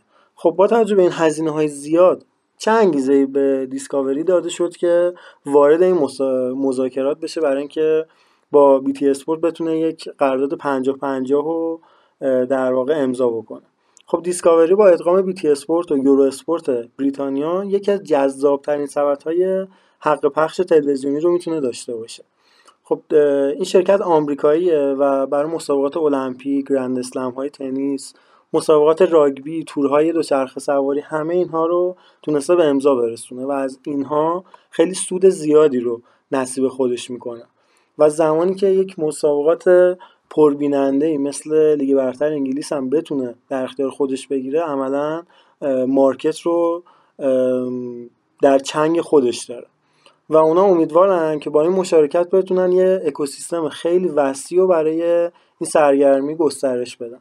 و می‌دونن که این اتفاق هم توی کوتاه مدت نمیفته توی طولانی مدت این اتفاق میفته و در طولانی مدت یعنی اهدافی که بر خودشون چیدن 6 ماه و یه ساله و دو ساله نیست. اهدافی که شرکت دیسکاوری داره برای سال هاست و برای این هستش که بتونن سود کلانی رو از این مارکت گسترده ای که براشون اتفاق افتاده بتونن داشته باشن. چند تا از آنالیزورها و host ای بی تی اسپورت رو بگم که حالا باشون بیشتر آشنا باشید اصلی ترین کساش. مثلا جو کول که برای پریمیر لیگ میاد و چمپیونز لیگ و لیگ اروپا. اوون هارگریوز از کارشناساشونه که همینطور برای همین رقابتی که گفتیم میاد جیمز هورنکسل مارتین کیونه که میاد جرمین جیناس پل اسکولز رابی ساویج مایکل اوون کریس ساتن که اینا اکثرا برای لیگ برتر میان. بعد حالا یه تیم جدایی برای لیگ یک داره به رهبری وین بویس و خب یه تیم قوی برای اونجا داره. پیتر دروری گزارشگر ارشدشونه که خب معروف به شاعر گزارشگرها که به نظر من بهترین گزارشگر انگلیسی زبانه. فوق العاده است واقعا. جیم بگلینه که قطعا صداشو توی PES و فیفا اینا شنیدید. گلن هادل میاد. مامان مجری و کارشناس و کلی. لحظات موندگار تو ذهنتون هست. حالا شاید حواستون نبوده که مال کدوم رسانه بوده. اون صحنه فوق العاده هستش که بعد از گل ششم بارسا به پاریس سن ژرمن ریو فردیناند و مایکل اوون و گری لینیکر اینا اینجوری میپرن هوا دور تا دور استودیو رو دارن میدوئن. اون مال همون بی تی اسپورته. چون معروف ترین استودیوهای بی تی اسپورت مال لیگ قهرمانانه. با توجه به پوششی که بی بی سی اسپورت داره در مورد Match of the Day و Monday Night فوتبالی که حالا رسانه دیگه هست و اسکای و اینا. اصل کار بی تی اسپورت میره رو چمپیونز لیگ و حالا استیو مکمن هم یادم رفت بگم. اونم جزء کارشناساشونه که حالا به نظرم لازم بود توضیح بدم. ریو فردیناند و هم از قلم ننداز آره ریو فردیناند که معتقد آرسنال هفتم میشه امسال و حالا آخر فصل ما یه شب بخیر حسابی بهشون میگیم. خب حالا برسیم به ادامه بحثمون. که آیا این اتفاق برای لیگ برتر، لیگ قهرمانان و لیگ اروپا همین ادغام شرکت دیسکاوری و بی تی اسپورت چه اثراتی رو می‌تونه داشته باشه؟ خب مقاله ای که توی اتلتیک چاپ شده به این قضیه خیلی پرداخته و گفته که آقا لیگ برتر و یوفا باید قبل از اینکه این اشتراک نهایی بشه بیان باش موافقت بکنن. یعنی یه جوری تو عمل انجام شده یوفا قرار می‌گیره احتمال خیلی بالا. و مرسومه که بند تغییر مالکیت توی هر قراردادی شامل حق پخش تلویزیونی هم هست باید گنجونده بشه تا سطح محافظتی برای هر دو طرف ایجاد بشه. و خب طبیعتا لیگ برتر و یوفا هم باید با این قرارداد موافق باشن. هرچند که بعیدم به نظر می‌رسه با توجه به گردش مالی که برای باشگاه ها و همچنین خود لیگ برتر و یوفا داره بیان با این قرارداد مخالفت بکنن.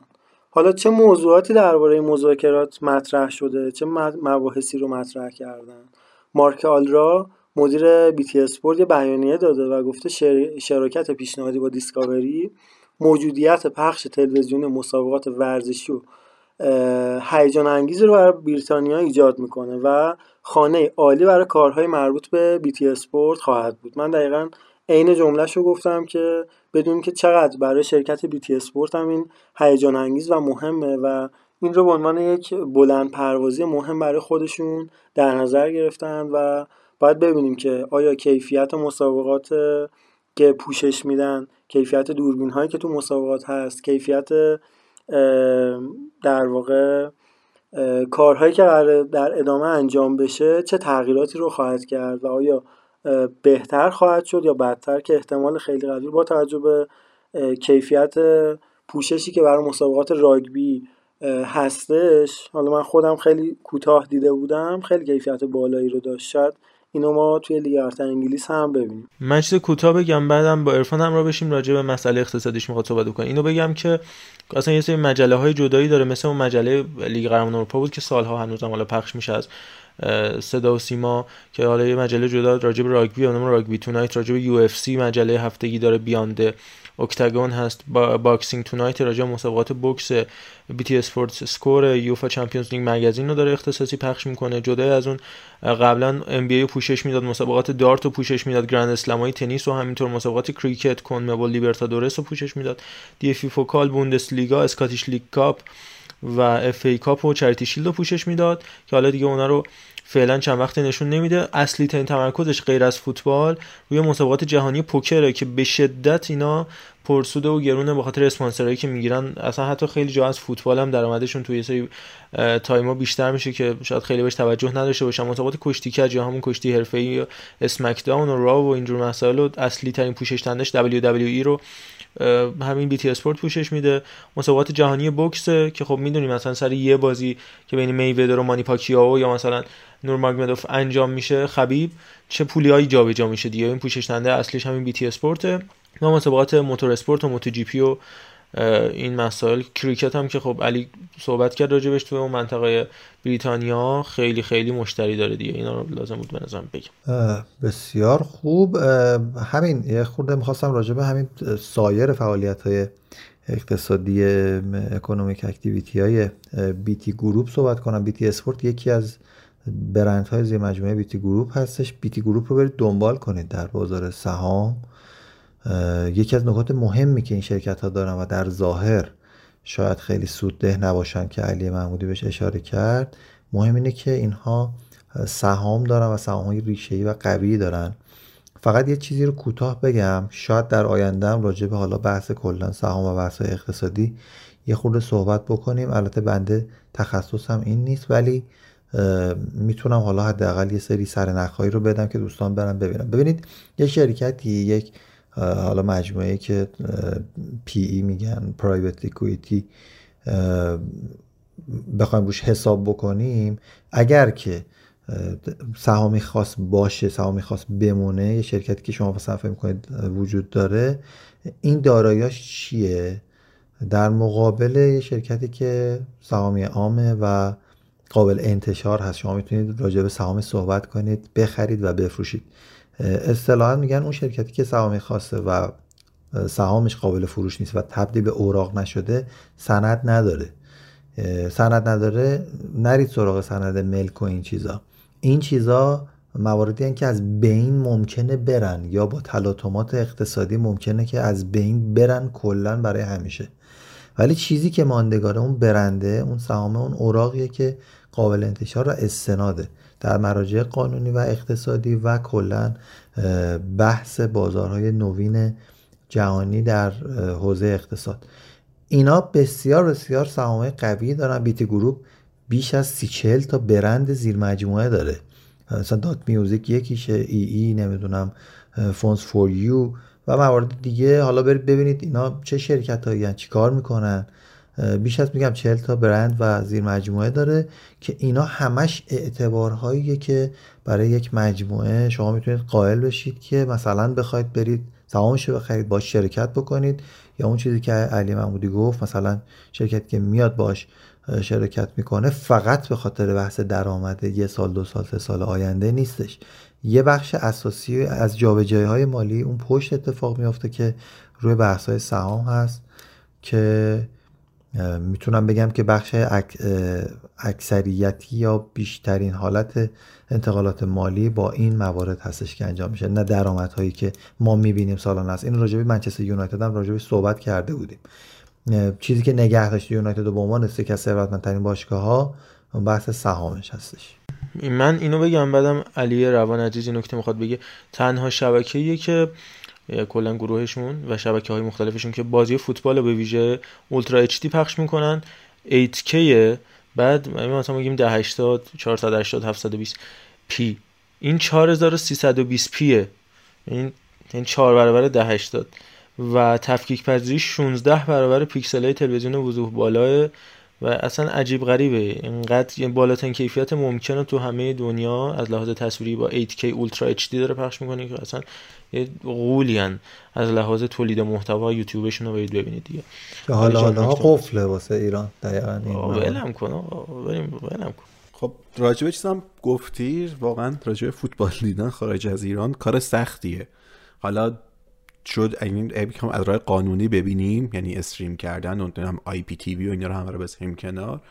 شما دو تا حالت داره. یا شما یه سری اینجا خب provider ن که حالا سیم کارت و اینترنت خونه و تلویزیون اون کاناله کابلی به قولی بهشون میگن و فراهم می‌کنه که تو باید پکیج بگیری. مثلا اگه بخوای همه فوتبال رو ببینی فکر کنم یه چیزی نزدیک 100 دلار تو ماه باید پول اون پکیج رو بدی.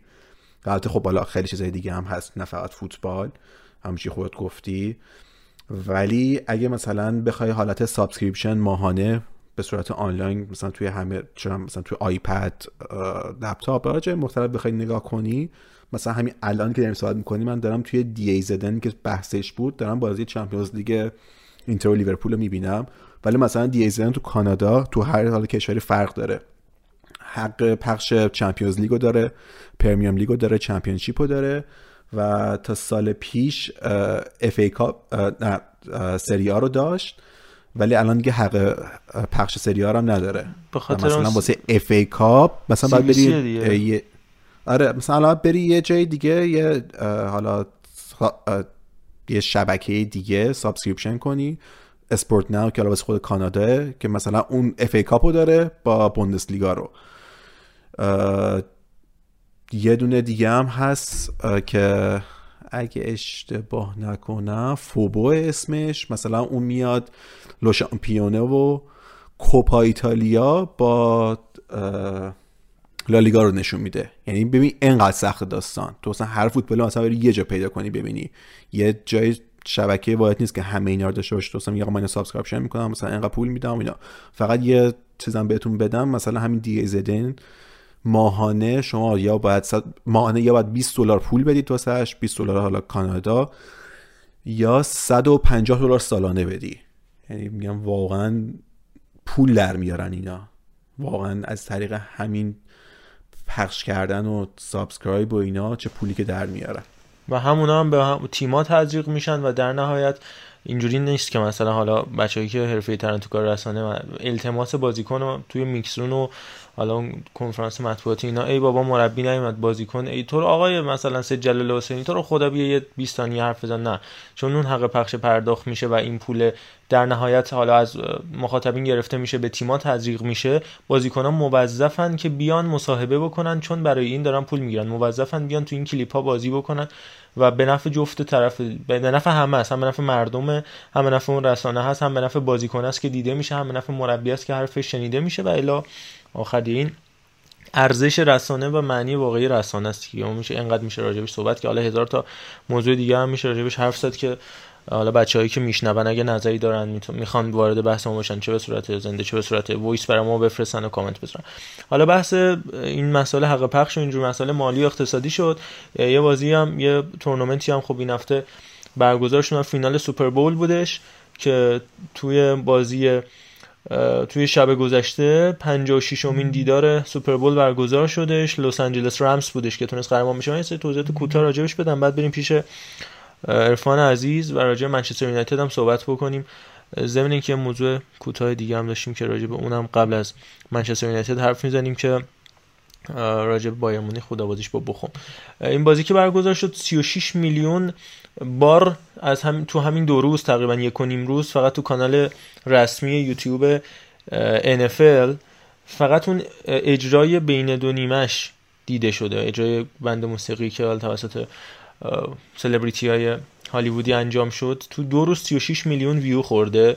که خب توسط ده سال این قراردادی که بسته شده بود تو ده سال اخیر تا پایان سال 2022 که امسال دیگه آخرین سوپر بولی بود که برگزار میشه توسط پپسی همه اواید مالیش تامین می‌شد و قرارداد با پپسی بود که دی سال آخرش بود.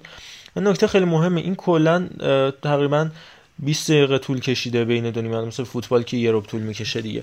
و برای این 20 دقیقه اجرایی که بین این دو نیمه برگزار شده 41 اسپانسر مختلف اومدن به پپسی پول دادن. یعنی اجرای پپسی شده کارگزار هنرمنده رو دعوت کرده و بابت اون از بقیه حامیه مالی پول گرفته. پول چقدر بوده بابت این 20 دقیقه؟ 50 میلیون یورو بوده. فقط بابت 20 دقیقه. و در نهایت نایک مثلا قراردادی که برای این مسابقه نایکی بسته 120 میلیون دلار بوده.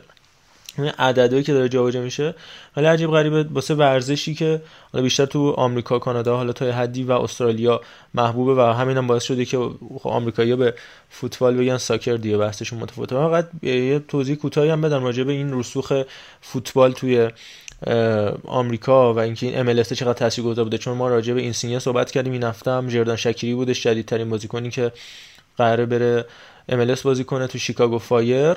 اینو بگیم که نکته جالبش این از بین تیمایی که توی MLS هستن 15 تاشون اسمشون دیگه تهش FC یعنی football club دیگه SC نیست که soccer club باشه. و نکته خیلی مهمش هم اینه که آمریکایی طبق آخرین نظرسنجی که انجام شده ترجیح میدن که بیان بازی های لیگ برتر انگلیس رو که مثلا ساعت ساعتی کاریشون برگزار میشه صبح ظهر برگزار میشه. 80 درصدشون 81 درصدشون حاضر بودن اون بازی رو ببینن تا بیان NFL و مثلا هاکی و حتی مسابقات فوتبال آمریکایی اینا رو ببینن که ساعتایی که به وقت خودشون رقم می‌خورن. حالا جام جهانی 2026 رو داریم که تو امریکا و مکزیک برگزار خواهد شد و کانادا و این مسائل. و البته راجع فوتبال بانوانشون هم که خب بحث خیلی زیاد دیگه. 4 تا طلای المپیک دارن 8 تا قهرمانی کنکاکاف دارن 4 تا قهرمانی جهان دارن.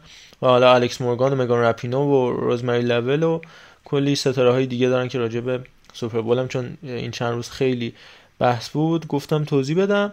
ضمن اینکه اکثر استادیوم های حالا به قول خودشون ساکر به قول ما فوتبال حدودا 18 تا 30 هزار تا صندلی دارن غیر از دو تا استادیوم اصلیشون که یکیشون راجع با مرسدس بنز و آتالانتا آتلانتا که 75400 نفره که اصلا استثنائیه دیگه.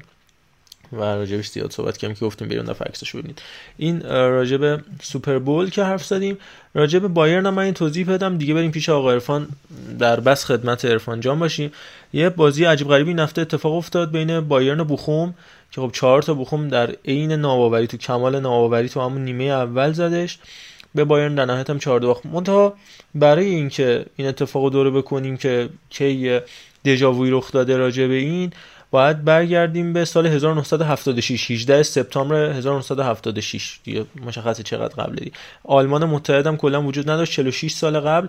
اون زمان بوندسلیگا خب تازه تاسیس بود. پر افتخارترین تیمای بوندسلیگا هم همین بایرن بودن. و گلادباخ که چهار تا قهرمان شده بود. گلادباخ خالی در انتهای این سال هم خود گلادباخ قهرمان میشه. منتها این زمان اتفاقی که افتاد این بودش که آلمان غربی قهرمان جام ملتی اروپا شده بود سال 72 و جام جهانی 74 فینال یورو 76 هم باز آلمان غربی حاضر بود که اون پنالتی معروف پاننکای عزیز و دوست داشتنی فینال واگذار کردش و گرد مولر خط حملش بودش. یه بازی قبلیشون بروسیا برلین رو نو هیچ برده بودن و کلا دیگه خیلی حالشون خوب بودش.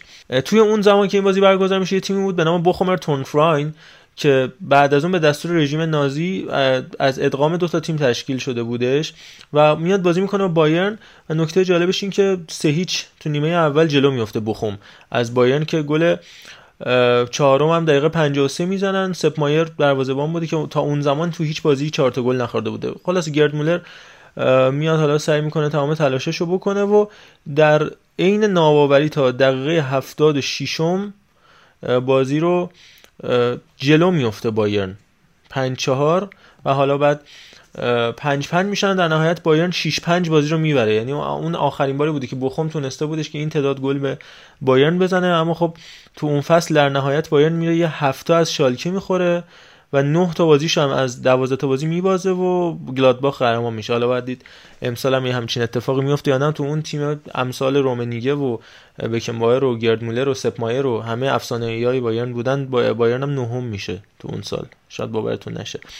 بگذاریم. بریم سراغ عرفان و منچستر یونایتد. خیلی ممنونم. این بخش بایرنش خیلی جذاب و جالب بود. با توجه به اینکه time این اپیزود یه خورده داره طولانی میشه منچستر رو به نظرم یه خورده تیتروار بهش اشاره بکنیم. اگر فرصتی در اپیزودهای بعدی بود مفصل تر بهش بپردازیم. البته همین تیتروار حالا منم چون یه خورده به قول سهیل جاش خالی چونه درازی می‌کنم احتمالا طولانی میشه. ولی خب بخوایم مفصل بپردازیم به نظرم خیلی یه 15 دقیقه 20 دقیقه رو می‌خواد. در کل وضعیتی که منچستر یونایتد داره پس از سولشیر با اومدن مایکل کری که به نظرم سه تا بازی خیلی خوب بود. حالا این هیجانی بود که در تیم وجود داشت برای اومدن سرمربی بعدی یا حالا اثری که قرار آقای رالف راگنیک بذاره که خب دو تا برد داشتن بیارال بردن آرسنال بردن با چلسی مساوی کردن. بعد آقای راگنیک اومد و تا الان هفت تا برد داشته دو تا مساوی و دو تا شکست. به شخص خودم نظر خودم اینه که یک اتفاقاتی داره برای یونایتد میفته از نظر ساختار تاکتیکی و تغییر که حالا هواداران فوتبال یا منی که خودم خیلی جذابه برام این تغییرات در یونایتد ببینم به نظرم یه تغییراتی داره رخ میده. اما شاید دلایل اصلی نتیجه نگرفتن یونایتد رو ببریم نوک پیکان رو به سمت مدیریت. حالا اخوان گلیزر و آقای ادوود که حالا دیگه هم نیستش در سمتی که داشته در پست مدیریتی یکی از ایراداتی که می‌گرفتن می‌گفتن خیلی از تصمیمات ورزشی که در باشگاه گرفته میشه زیر نظر ایشونه و دخالت های ایشونه که خب این خیلی دیدیم که جواب نمیده. همین ابتدای همین اپیزود راجع به های رومان آبراموویچ صحبت کردیم. اینکه حضور خیلی مداخله جویانه یا تاثیرگذار یا دیکتاتوری در باشگاه نداره با اینکه صاحب باشگاهه ولی در باشگاه یونایتد مثل اینکه این اتفاق با حضور آقای وودوارد افتاده بوده. و حالا الان صحبت هایی که مطرحه اینه که فصل بعد بعید خدای راگنیک ادامه بده. ولی خب خودش هم جز یکی از گزینه هاست. در کنار تنهاخ و پوچتینو. این چیزی که من خودم با دوستان یونایتدی صحبت کردم یا نظراتشون راجع به مقالات و پست هایی که در همین زمینه انتشار پیدا می‌کنه می‌بینم هم از داخلی و خارجی پوچتینو خیلی مثل اینکه فوله. یعنی همه مخالفن. حداقل هوادارا بیش از 50 درصد به نظر می‌رسه که مخالف اومدن پوچتینو هن. چرا؟ چون داره یک امتحانی رو در پاریس انجرمنی که اسکوادش خیلی هم نمی‌تونیم بگیم بهتر است. منچستر یونایتد به صورت اوورال حالا تک ستاره های طبیعتا خیلی بهتری رو داره اما با این منچستر یونایتدی که کریستیانو رونالدو هم اومده توش نمی‌تونیم بگیم خیلی منچستر اسکواد ضعیفتری داره.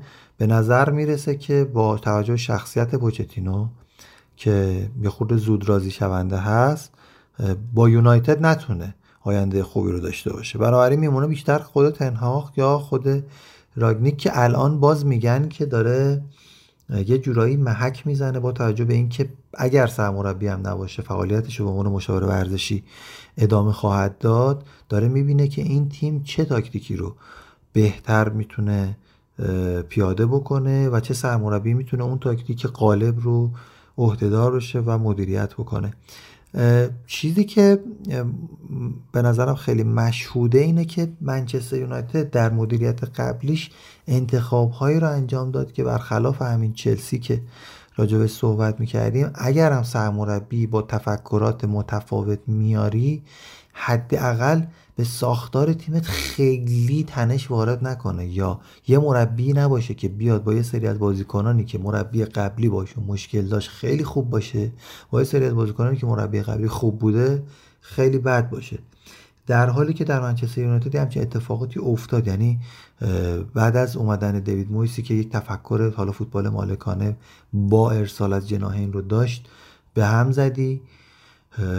دقیقا وقتی که داشت تازه شروع می‌شد که نتیجه گرفتنش و اینها و ما الان داریم عملکردش رو می‌بینیم در تیم های دیگه.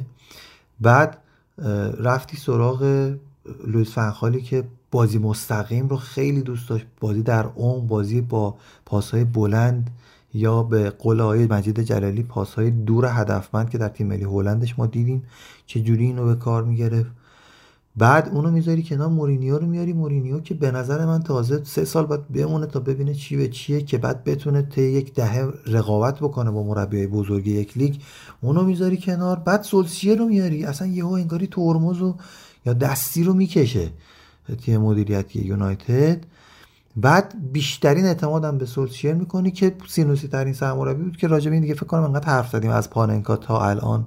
که در توتال فوتبال دیگه ملال آور باشه. و حالا میری تازه سراغ یک تئوریسیانی که نیاز به زمان داره و ده سال یونایتد گذشت هنوز هیچ پلنی رو برای تیم منچستر یونایتد هواداراش نمی‌تونن متصور باشن که اتفاقی که در سال آینده خواهد افتاد همچنان مثل یک لپ که باز نشده و کسی ازش خبر نداره. من به نظرم در همین حد بسنده بکنیم چون بخوایم بریم تو دیتیل راجع به تغییراتی که الان داده آیراف صحبت بکنیم حداقل یه رو 20 دقیقه رو میشه به نظرم. ولی اینکه بعضش رو کاشتیم بد نبود به نظر خودم. و اینکه یه اشاره به مگوایر چون ابتدای بحث گفتی بخوایم بکنیم هری مگوایر خیلی مورد اتاب و خطاب رسانه ها و حالا شاید برخی از هوادارا قرار گرفته. اما جالبه که بگم که اون هم اسیر همین گرداب مدیریتی و یا سوء مدیریتی در یونایتد شده. چرا؟ چون هری مگوایر اگر توی تیمی مثل همون حالا لستر یا یه تیم دیگه ای بود که می‌تونست نفر اصلی باشه در کنارش هم یک دفاع مکمل خوبی وجود داشت. و تیمی که ساختار دفاعی داشت یا تاکتیک مشخصی برای دفاع کردن داشت شاید این سرزنش ها و این اصطلاحا دیس ها براش نمی اومد هر خیلی در نبردهای دفاعی این فصل بیشتری موفقیت رو داشته و موثرترین بازیکن یونایتد بوده. بیشترین دقایق بازی از زمانی که خود هری مگوایر اومده در این تیم مال خود هری مگوایر بوده دخیا بیشتر بازی کرده. 8062 دقیقه تو زمین بوده. خب استامینای بازیکن اینکه این همه تو زمین باشه خودش جزء موارد مهمه. ارزم به خدمتتون که بسیار مدافع پا به توپیه. خیلی در حملات در باز کردن کانالا کمک کرده به منچستر یونایتد. ارزم به خدمتتون که بسیار بسیار در روندن بازیکن ها به کناره ها و دور کردنشون از هفت اسپیس ها به سمت کناره ها و بردنشون به سمت های کم خطر موثر بوده و جزو بهترین آمار هاست یکی از بهترین مدافع ها گفتم در پیش بردن توپ از ویرجیل فندایک و حتی خود لیندلوف و اینا بالاتر جزو 7 ده تا مدافع برتر از این بابت.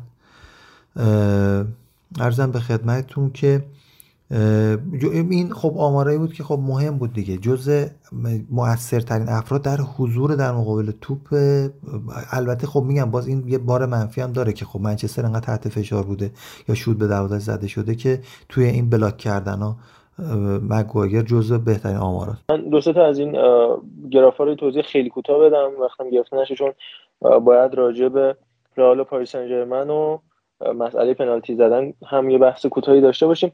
این گرافی که حالا اتلتیک و اسمارتر اسکاوت در نظر گرفته راجع به مسئله پیش بردن توپ. یه, یه محور عمودی داره یه محور افقی. یکی بحث دقت پاسه یکی هم اینه که چقدر پاسا به یک سوم نهایی داده میشه. که محور افقی میشه دقت پاس. محور عمودی میشه دادن پاس به پاس بلند پاس پروگرسیو به یک سوم دفاعی تیم حریف. که اگه بخوایم با کیفیت ترین بازیکن رو که از هم لحاظ اینکه تعداد پاسش صحتش درسته هم مسئله پاس پیشرونده رو بررسی بکنیم یک لاپورت بوده؟ پایینتر از اون ژائو کانسلو بوده؟ آرنولد روبن دیاشه و روبن هری دیاش. مگوایر. بله بله. یعنی از چهارتای اول سه تاشون که منچستر سیتی هن یه دونه بازیکن دفاع کناره که ترنت الکساندر آرنولد و یه دونه مگوایر از بین همه اینا هم دفاع وسطی که از تیم منچستر سیتی نباشه نیست. پس میشه دفاع وسط نباشه من سیتی هم نباشه می‌رسیم به مگوایر بعد زیرش فن دایک زیرش واران زیرش لیندلوف و انتا مدافع دیگه. پس اینجوری اینجوری بگیم که از این حیث خیلی بتونش کمک کنه. و حالا مخصوصا تو کانال سمت چپ 42 درصد حملات منچستر یونایتد سمت چپه. و اینی که بخوایم تطابق بدیم و به اونجای اون distribution ی که مگوایر توش بازی می‌کنه جالبه. اگه زمین رو ما به 12 قسمت تقسیم بکنیم یعنی 6 قسمت زمین خودی 6 قسمت زمین حریف میشه اون بخشی که تو زمین خودی گوشه بالا سمت چپ و تو زمین حریف گوشه پایین سمت چپ. توی این دو جا یعنی یه جورایی وسط زمین سمت چپ جایی که مگوایر داره بازی می‌کنه. یعنی اینقدر بالا بازی می‌کنه و باز سمت چپ. یعنی همون جایی که حملات منچستر یونایتد این مسئله بازی سازیه حالا مسئله character پیش میاد مسئله body language پیش میاد سر مسئله کاپیتانی که این هفته هم نیک راجعش صحبت کرد که اون حالا مسئله جداییه که مدیریت روحی روانی و بحث رونالدو و بحث بازیکنایی که مثل دخاها که خب هفته پیش هم راجع صحبت کردیم هم قدیمی ترین بازیکن هم تو این چند سال همیشه جزو بهترینا بود الان یک دو سال ریب می‌زده کلی جایزه بهترین بازیکن فصل یونایتد برده ولی خب نداره اون روحیه رو اون بحث جدایی که باید جدا ازش راجبش بحث بکنم راجع به فنیش واقعا طبق همه آمار و ارقام جزو بهترینا بوده. آره. علی بگه منم جنبندی کنم. چون رفتی تو بحث تاکتیکی یه بخشی از باز کردن این آمارایی که از مگویر گفتیم قشنگ متصل میشه به سیستمی که ساختار تیم ازش می‌خواد و شرایطی که تیم داره. فقط حالا علی بگه بعدش من یه جنبندی بکنم ولی بذاریم صحبتشو که حتما حالا هفته بعد بهش بپردازیم. ببین فقط خیلی سریع می‌خواستم بگم اینا همین چیزی که الان گفتی. خب اولا که هری مگویر آره این آماراش خوبه ولی چیزی که دیده میشه اشتباهات منجر به گله. حالا تو همین بازی آخرم که دیدیم اون حالا فیلمی که ازش اومد بیرون پایی که انداخت و به شکل عجیب غریبی که پنالتی که گرفته نشد شما فقط در نظر بگی اگه اون پنالتی و حتی اخراج هم می‌تونست بشه گرفته می‌شد تحت چه فشاری قرار می‌گرفت. ولی آره از نظر آماری و همه اینا واقعا خوبه و دیده نمیشه. و یه نکته دیگه هم هست که شما مثلا یکی مثل مگوایر خب توی منچستر تو تیمی که داره بازی می‌کنه ببین نمی‌تونه خودشو نشون بده نمی‌تونه اون خوب خودش باشه.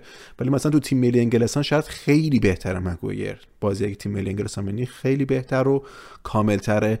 و نمونه برعکس شاید تو خود منچستر همین برونو فرناندزه که تو منچستر واقعا داره فوق کار می‌کنه. ولی تو تیم ملی پرتغال تو اون ترکیب نمی‌تونه قرار بگیره نمی‌تونه اون خودشو نشون بده. خواستم فقط این نکته رو بگم که واقعا تو اون جایی که هستید خیلی می‌تونه مهم باشه. ارفان دقیقا همین. من دیگه کوتاه جمع بکنم چون میگم باز کنیم بحث منچستر یونایتد دو بسیار طولانی میشه.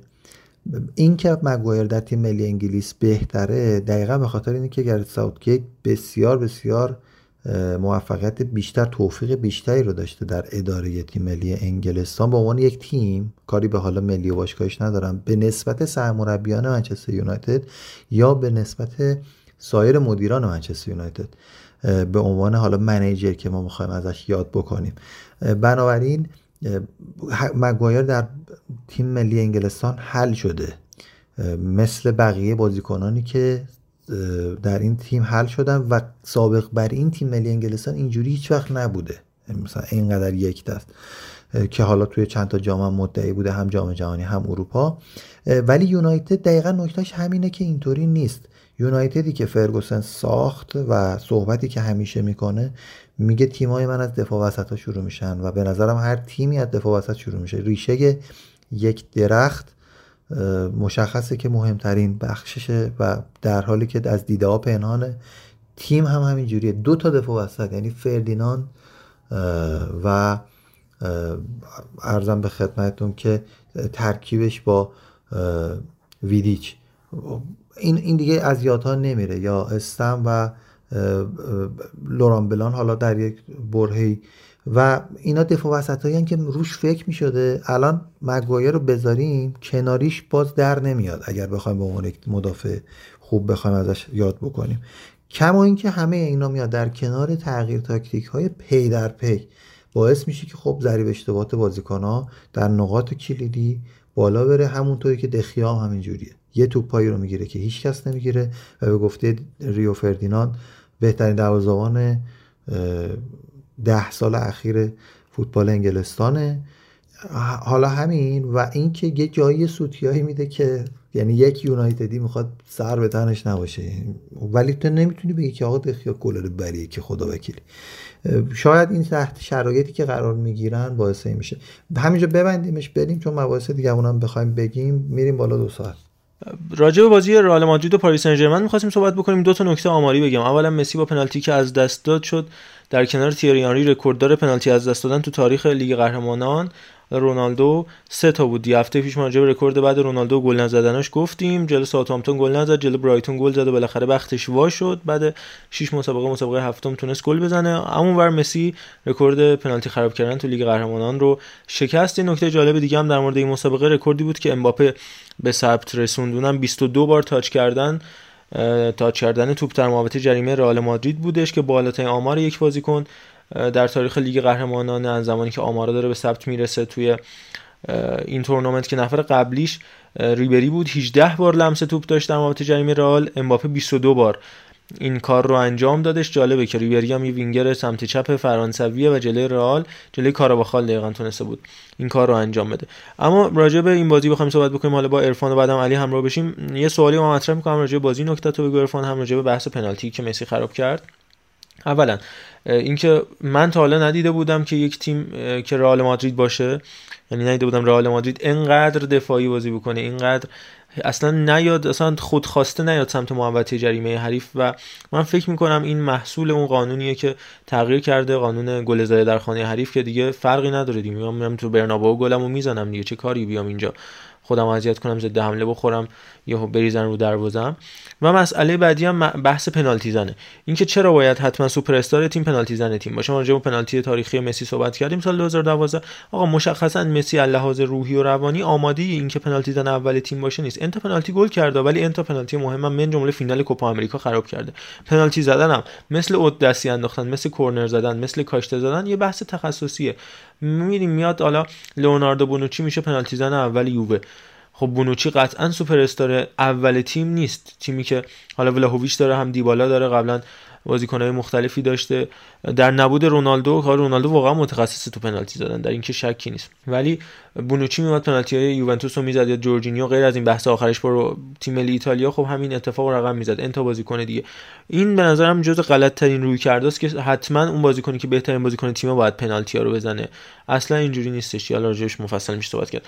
ارفان هم راجع به رویکرد دفاعی رئال بگو که خیلی انتقاد شدم از آنجلوتی هم راجع پنالتی ها بعدم با علی بحثو ببندیم. دقیقا می‌خواستم اشاره کنم به این قانونی که خب یه جورایی رفت و برگشتی بودن بازی و اینکه قرعه کشی اول میزبان باشی یا نه رو دیگه از بین برد. هم می‌تونه کمک بکنه هم می‌تونه بدتر به ضرر باشه. کمک کردنش اینه که خب شانس و قرعه کشی رو یه مقداری کم می‌کنه اثرش رو. بعدیش هم اینه که جذابیت رو شاید یه خورده کاهش بده. ده دقیقه رو به اول اونجوری نبود خیلی. یعنی همون پاریس منی رو سراغ داشتیم که پوچتینو داره. حالا تو بخش منچستر بهش اشاره نکردیم. کلا پوچتینو دوست داره که توپ رو بگیره. با استفاده از بازی سازایی که تو تیمش داره حالا به خصوص در این بازی وراتی که خیلی هم روش مانور داده شد بازی رو با یکی دو تا پاس بلند یا بلند عمقی یا قطری یا پاسهای ارزی بازشونده که به نفرات کلیدی که قبلا تمرین شده باز بکنن و حالا اون وینگرها اون نفرات تکنیکی با سرعت برن تو زمین حریف که اونجا صاحب توپ بشن دیگه بشه به زنگاه گرفتن خطا گرفتن اختار اخراج یا بازی سازی یعنی دادن پاس نهایی و ارزم به خدمتتون منجر به گل شدن و موقعیت خطرناک. خب پاریس انجمن یه همچین شرایطی رو داره با یک نفراتی که سیتی هم جلوش دست به بازی می‌کرد با اینکه البته دفاع مطلق نمی‌کرد ولی یه بازی رو باخت یه بازی رو هم برد به سختی. ولی خب چرا؟ چون باید نگران این آدما باشی اینا رو باید نگهشون داری. امباپه رو باید نگهش داری دیماریا رو هنوز باید نگهش داری.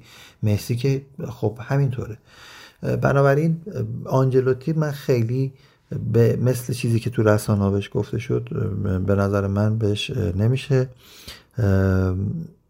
اصطلاحا سرزنش کرد. ولی تو بازی برگشت باید ببینیم که چجوری برنامهش اینه که در بیاره. طبیعتا نمی‌تونیم بگیم به خاطر تغییر قانون راضی بود به یکیچ باختن نه. ولی کاری نکرد برای اینکه بازی رو از این حالت آندرداگ بودن در بیاره. دقایق آخر گل خورد ولی دقیقه 61 پنالتی رو مسی خراب کرد. حالا رسیدیم به مسی. اینکه مسی بهترین بازیکن این تیمه که الان که نیست واقعا بهترین بازیکن پاریس سن نیست خداییش ولی اینکه بزرگترین اسم توی زمینه بله صد درصد هست. دلیلی که توپ پنالتی میره دست اون آدم همینه. حرمتش اون بزرگیش یه جوریه که بازیکنان دیگه یا پنالتی زن دیگه اگر وجود داشته باشه از نظر روحی تو شرایط ضعیفتری قرار می‌گیره برای پنالتی زدن. اما چرا مسی خراب می‌کنه؟ مسی چون خودش با خودش انتظارات که از خودش داره و انتظارات که از بیرون زمین ازش میره همه اینا میاد توی ضربه پنالتی خودش نشون میده. و احساس می‌کنم که قشنگ به این فکر می‌کنه که من الان اگه این پنالتی رو گل نکنم چه اتفاقی میافته. و پس فردا رسانه ها چی می‌نویسن؟ در حالی که همین حس و پشت کاشته های سی متری سی و پنج متری که به مراتب سخت داره نداره ببینید تو پنالتی زدن یه نکته هستش. اینو بگم بعد علی روان بیاد صحبت کنه. شما پنالتی رو اگر محکم زمینی گوشه بزنی هیچ دروازه‌بانی نمی‌تونه بگیره. از نظر فیزیکی و زمانی نمی‌تونه بگیره. یعنی شما محکم بزن زمینی گوشه گلرم بدون کجا می‌خوای بزنی. اگر زودتر نخوابه اونجا یعنی همزمان با ضربه تو تو اون بپره سرعت توپ بیشتره دیگه. این 11 متر رو سریعتر میره تا اینکه اون بخواد اون 3 متر رو بخوابه گوشه و ولی مسی این کار که خدای بغل پا زدن دیگه. دیگه همه می‌دونیم دیگه. پشت محمد جریمه بغل پا می‌زنه. لوپز دو متری نمی‌تونست بگیره. یا همین کورتوا گل می‌خوره ازش. ولی پنالتی رو نمی‌تونه بزنه اون گوشه. نمی‌تونه بزنه گوشه ها. یعنی اصلا نمی‌کشه. شاید می‌خواد خورده تنظیم کنه که توپ بیرون نره. یه جایی می‌زنه که دروازه راحت می‌گیره.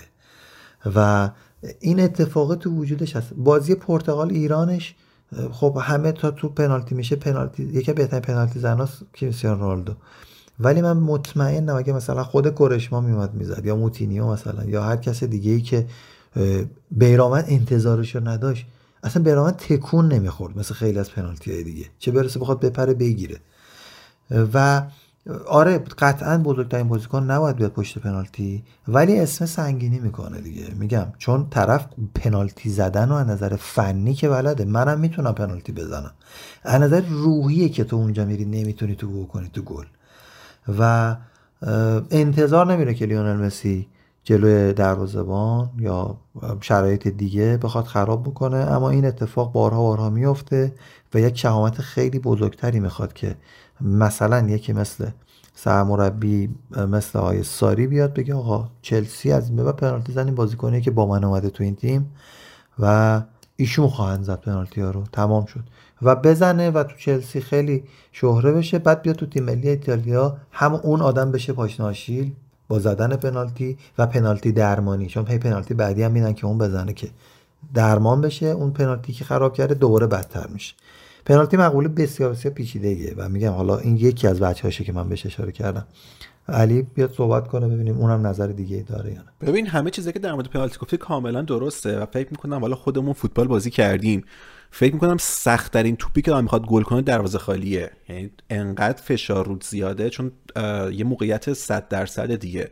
پنالتی هم یه موقعیت خیلی خب ایداله و اون فشار روانی رود زیاده. واسه همین کلیپایی که حالا خیلی دیدیم دیگه. بازیکنای بزرگ هم دروازه خالی رو زدن بالای دروازه و خب توپایی که خیلی ساده بوده گل کردنشون گل نکردن صرفا به خاطر اون فشار روانی است. وگرنه خب دیگه همه می‌دونیم چه قابلیتی این بازیکنها دارن.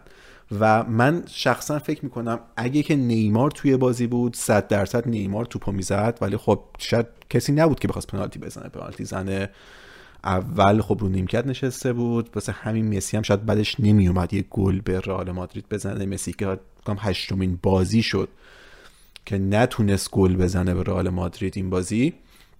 از اون برم راجب کل بازی بخوایم صحبت کنیم. من فکر می‌کنم رئال یه کلا سر بازی با اتلتیکو بیلبائو تیمش رو واداد آقای کارلو آنچلوتی البته. که وینیسیوس و رودریگویی که واسه برزیل بازی کرده بودن توی آمریکا توی ببخشید آمریکا جنوبی آره. تو تیم ملی برزیل بازی کرده بودن و پرواز چند ساعته و روز قبلش رسیده بودن و تو اون بازی فیکس بودن. خب واقعا با هیچ عقل سلیمی نمی گنجید که اون بازیکنه بخوان فیکس بازی کنن. یه بازی سختی تو جام حذفی با اتلتیکو بیلبائو. ولی نه تنها به اون بازی داد ولی که اون داستان ادن هازارد هم پیش اومد که بلندش کرد گرم کنه و دوباره نشوندش. یعنی تقریبا دارم آقا من هیچ اعتقادی به شما ندارم. یعنی حتی بازیکن نداشته باشم به شما بازی نمیدم. و همینطور توی این بازی ببین اینکه تو OK مربیا هر کدوم یه دیدگاه خاص دارن. یکی دوست داره چرخشی کار کنه. کام زیدان خیلی خوب این کارو می‌کرد ولی آنچلوتی به یه ترکیب ثابت اعتقاد داره. ولی تو وقتی داری تو چند تا جام رقابت می‌کنی و بازی سختی داری اتلتیکو بیلبائو خودش بازی سخت بود پاریس سن خب یکی از سخت بازی ممکن بود و می‌خوای با یه ترکیب بازی کنی خب نمی‌کشم بازی کنم. من به نظرم این خستگیه توی رئال مادرید قشنگ مشهود بود. یعنی کریم بنزمایی که کلا راه می‌رفت. یعنی نه پرسی نه فشاری هیچی. یعنی قشنگ گم بود تو این بازی. خب این خستگی است. نیاز داری بازیکن چرخشی داشته باشیش. بله درسته. الان شاید هازارد با مسئولیتی که داشته بیل با مسئولیتی که داشته. اون چیزی که ازشون انتظار داره رو مطمئنا نمی‌تونه انجام بدن و بازیکنی مثل وینیسیوس جونیور الان خیلی شاید بهتر از اینا داره کار می‌کنه. ولی خب تو نیاز داری که این چرخشر داشته باشی. بالاخره اینا ته روز آقا ادن هازارده و تجربه خیلی بالایی داره و اگه بازیش بگیره گرفته. و من فکر می‌کنم کلا رئال آنجلوتی در آینده مشکل خواهد خورد. و این پایبندی آنجلوتی و اصرارش به بازی دادن به یه ترکیب ثابت در آخرای فصله که خودش نشون میده و حتی شاید دست رئال تو پوست گردو بذاره حتی واسه یه لالیگا. حالا باز این نظر منه. من به شدت باهات موافقم و برای تاییدش هم می‌تونیم برگردیم سال 2014 15 همون سال اول لوئیز انریکه که رئال فکر می‌کنم با 22 تا برد پیاپی بازی بدون باخت رکورد تاریخ لالیگا و رئال مادرید رو جابجا کردش ولی در انتهای اون فصل و بعد از اون الکلاسیکویی که جرمی ماتیو گل زد و لوئیس سوارز عقب افتادن و دیگه نرسیدن و لالیگا رو دستن تو فصلی که رکورد جابجا کردن و اونم فکر می‌کنم بحث اصلی همین lineup ثابت داشتن و این عدم استفاده از rotation بود. خودت گفتی زیدان استادش تو اون فصلی که رئال مادرید باشه 16 17 بودش. کنار لباسش سه تا خط کنار یعنی زیر بغل تا پایین پیراهن سه تا خط آبی داشت و لباسش یقه دار بود. مارکو آسنسیو خامس رودریگز موراتا کاملا ستاره شده بودن. اینقدر rotational بازی می‌کردن. تو ترکیب و بعدا تو فصل بعدش همین اتفاق برای اشرف حکیمی افتادش و بازیکن دیگه خب حالا این کارلتو اعتقادش اینجوری حالا سعی کرد تو بازی مقابل ویارال از گرت بیل استفاده بکنه. هنوز میگن چرا از یوویچ استفاده نمی‌کنی آزار استفاده نمی‌کنی تو بازی مهمتر. ولی خب در نهایت هم بازی بیلبائو رو از دست داد و همین مسابقه رو. و اینکه کلا این واسه کرکتر رئال هم خوب نیست. حالا البته خب می‌دونم خب سالیانه بعد اگه رئال بره بالا رئال حذف بشه نمیان دیگه آقا کرکتر فلان. ولی به هر حال دیگه می‌دونید زیدان خیلی ها مثلا این انتقاد بهش وارد می‌دونستن که چرا سانتر می‌کنی. خب در نهایت موفقیت مهمه دیگه نه اینکه چه انتقادی بشه. و اینم بگم توی هفته ای که بارسلونا توی بازی برتر دقیقه 96 حالا روی ارسال و ضربه سر لوک دیونگ اونجوری به گل می‌رسه و در نهایت ثابت میشه آقا واقعا یه جاهایی لازمه که یه سری بازیکنایی داشته باشه که بکشی زیرش. واقعا دقیقه 96 تو کورنیال پرات بعد 25 تا بازی بدون باخت تو دربی کاتالونیا. واقعا لازمه یه, یه لوک دیونگی باشه بعضی وقتا باید بکشی جاوی که دیگه خودش استاد پاسکاری و اینجور چیزا بوده. باید بکشی زیرش یکی به حسابونه توپه بره تو گل. و رئال مادرید می‌دونی اون اون نداره. و خیلی تیم خوبی بوده تا اینجا فصل ولی دیگه همینجوری هی داره بیشتر کم میاره تو این بازی. آخرش جلو گرانادا با التماس بردش به اسپانیول باخته. این بازی همینطور بازی با ویارال مساوی داد رفت و برگشت. نتونست به ویارال گل بزنه داره کم میاره. و وراتی واقعا یه تنه سه تا بازیکن خط میانی رئال مادرید تو مشتش گرفته بود. یعنی واقعا عروسک خیمه شب بازی کرده بود بازیکن وسط رئال فوق العاده بود. یکی از بهترین نمایشایی بود که تو این چند وقت اخیر از یه هافک دیدن توسط مارکو وراتی و کورتو هم که ماشاءالله اینقدر پاش بلنده واقعا جدی سخته بستن اون پاها توی همچین شرایطی.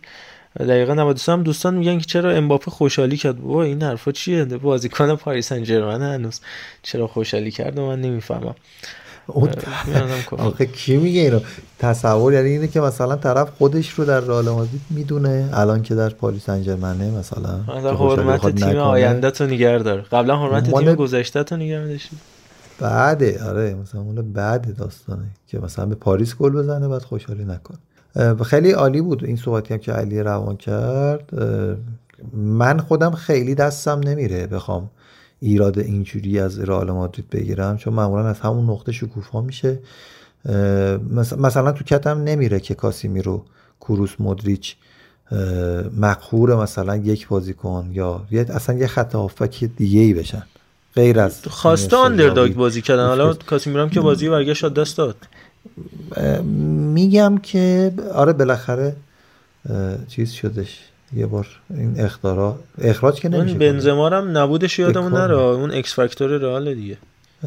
و اینکه حالا میگم این این نکته خیلی مهمیه. ولی من حس کنم آنجلوتی دیگه بود. منظورم ببخشید از نبود منظورم نبود واقعیشه یعنی بود تو زمین ولی نبود, نبود چون واقعا آره. نامآمده بود. دقیقا. من فکر کنم آنجلوتی کار رو جمع بکنه حداقل تو لالیگا. این تراکمه الان یه خورده زیاد شد به خاطر وجود سوپر لیگ و اینکه رئال برد بارسلونا رو و رفت فینال و اینها یه خورده کشدار شد ولی جمع میشه یعنی درست میشه به نظرم. البته مهمه که باز بازی با پاریس سن نتیجه چی میشه؟ چون اگه ببازه که خب بازی های لیگ سبک میشه لیگ رو راحتتر می‌بره. اگر ببرم که یه boost روحیه که طبیعتا دوباره کار همون خستگیه رو یعنی خستگی در رفتنه رو می‌کنه به نظرم. در انتهای بحث قبل اینکه بریم برای خدافزی یه چیز جالب بگم راجع به همون اکس فاکتور همون بنزما و لوکدیونگه برگردیم سال 2015 16 جدول لالیگا اینجوری تموم شد. بارسلونا 91 رئال مادرید 90 و اتلتیکو مادریدی که کلا 18 تا گل خورده بود 88 91 90 88 بعد بعد بارسا 112 تا زد رئال 110 تا زده بود. اینجوری بود گلای زده. بازم میگم 91 90 88 برگردیم به پنج بازی آخر که بارسلونا انجام داد. 8 هیچ دپورتیو رو برد 6 هیچ خیخون رو برد 2 هیچ بتیس رو برد 5 هیچ اسپانیول رو برد و 3 هیچ گرانادا رو برد. تو این پنج بازی آخر جلوی لاکرونیا سوارز 4 تا گل زد 3 تا پاس گل داد تو اون بازی هشت هیچه جلوی خیخون 4 تا گل زد جلوی بتیس 1 گل زد جلوی اسپانیول 2 تا گل 1 پاس گل و جلوی گرانادا 3 تا گل بارسا رو هر سه تاشو سوارز داد بازی که بارسا اگه مساوی می‌داد قهرمانی از دست می‌داد. تاثیر یه بازیکن تاثیرگذار یه بازیکن تلیزمن اینه که وقتی میگم بنزما نبود منظورم اینه. یه بازیکن اومده توی پنج هفته این تعداد گل پاس گل ثبت و جدول نهایی شده 91 90 88 اینجاست که تغییر ایجاد میشه. دم همگی گرم. خانم آقایون و عزیزانی که همراه ما بودید. توی اپیزود 28 م امیدوارم که کامل بوده باشه و راضیتون کرده باشه محتوای این اپیزود. لطفا لطفا لطفا ما رو به دوستاتون و دوستداران فوتبال معرفی بکنید. هیچ بازو و هیچ اسلحه و هیچ کمکی جز شما و نقل سینه به سینه نداریم. ممنونم از همراهی پرمهر شما. این توتال فوتکست. در همه شبکه های اجتماعی فراموش نشه کامنت و voice مخصوصا کامنتاتون تو Castbox و voice هایی که می‌تونید برای خود من و بقیه بچه‌ها بفرستید و ما تو پادکست می‌ذاریم استفاده می‌کنیم. دم همگیتون گرم. از من خدا نگهدار. خیلی ممنون که همراه ما بودین. امیدوارم که روزای خوبی رو در پیش داشته باشین و بهترین اتفاقا براتون بیفته. بازم ممنونم از همه شنوندگان عزیز که با من همدردی کردن و باز هم آرزو می‌کنم که هیچ غم شدیدی مثل این غمی که من تجربه کردم و تجربه نکنید. ممنون که همراه ما بودین. یا علی خدا نگهدار. منم خیلی متشکرم ازتون که این اپیزود طولانی رو با ما همراه بودین. سرتون سلامت دلاتون شاد. مخلصیم. منم خیلی خوشحال شدم که تونستم دوباره تو این جمع باشم و واقعا به اطلاعاتم اضافه بشه. ببخشید دیگه اولشم خیلی پر حرفی کردم. امیدوارم کسل کننده نشده باشه و دم همگی گرم. مرسی.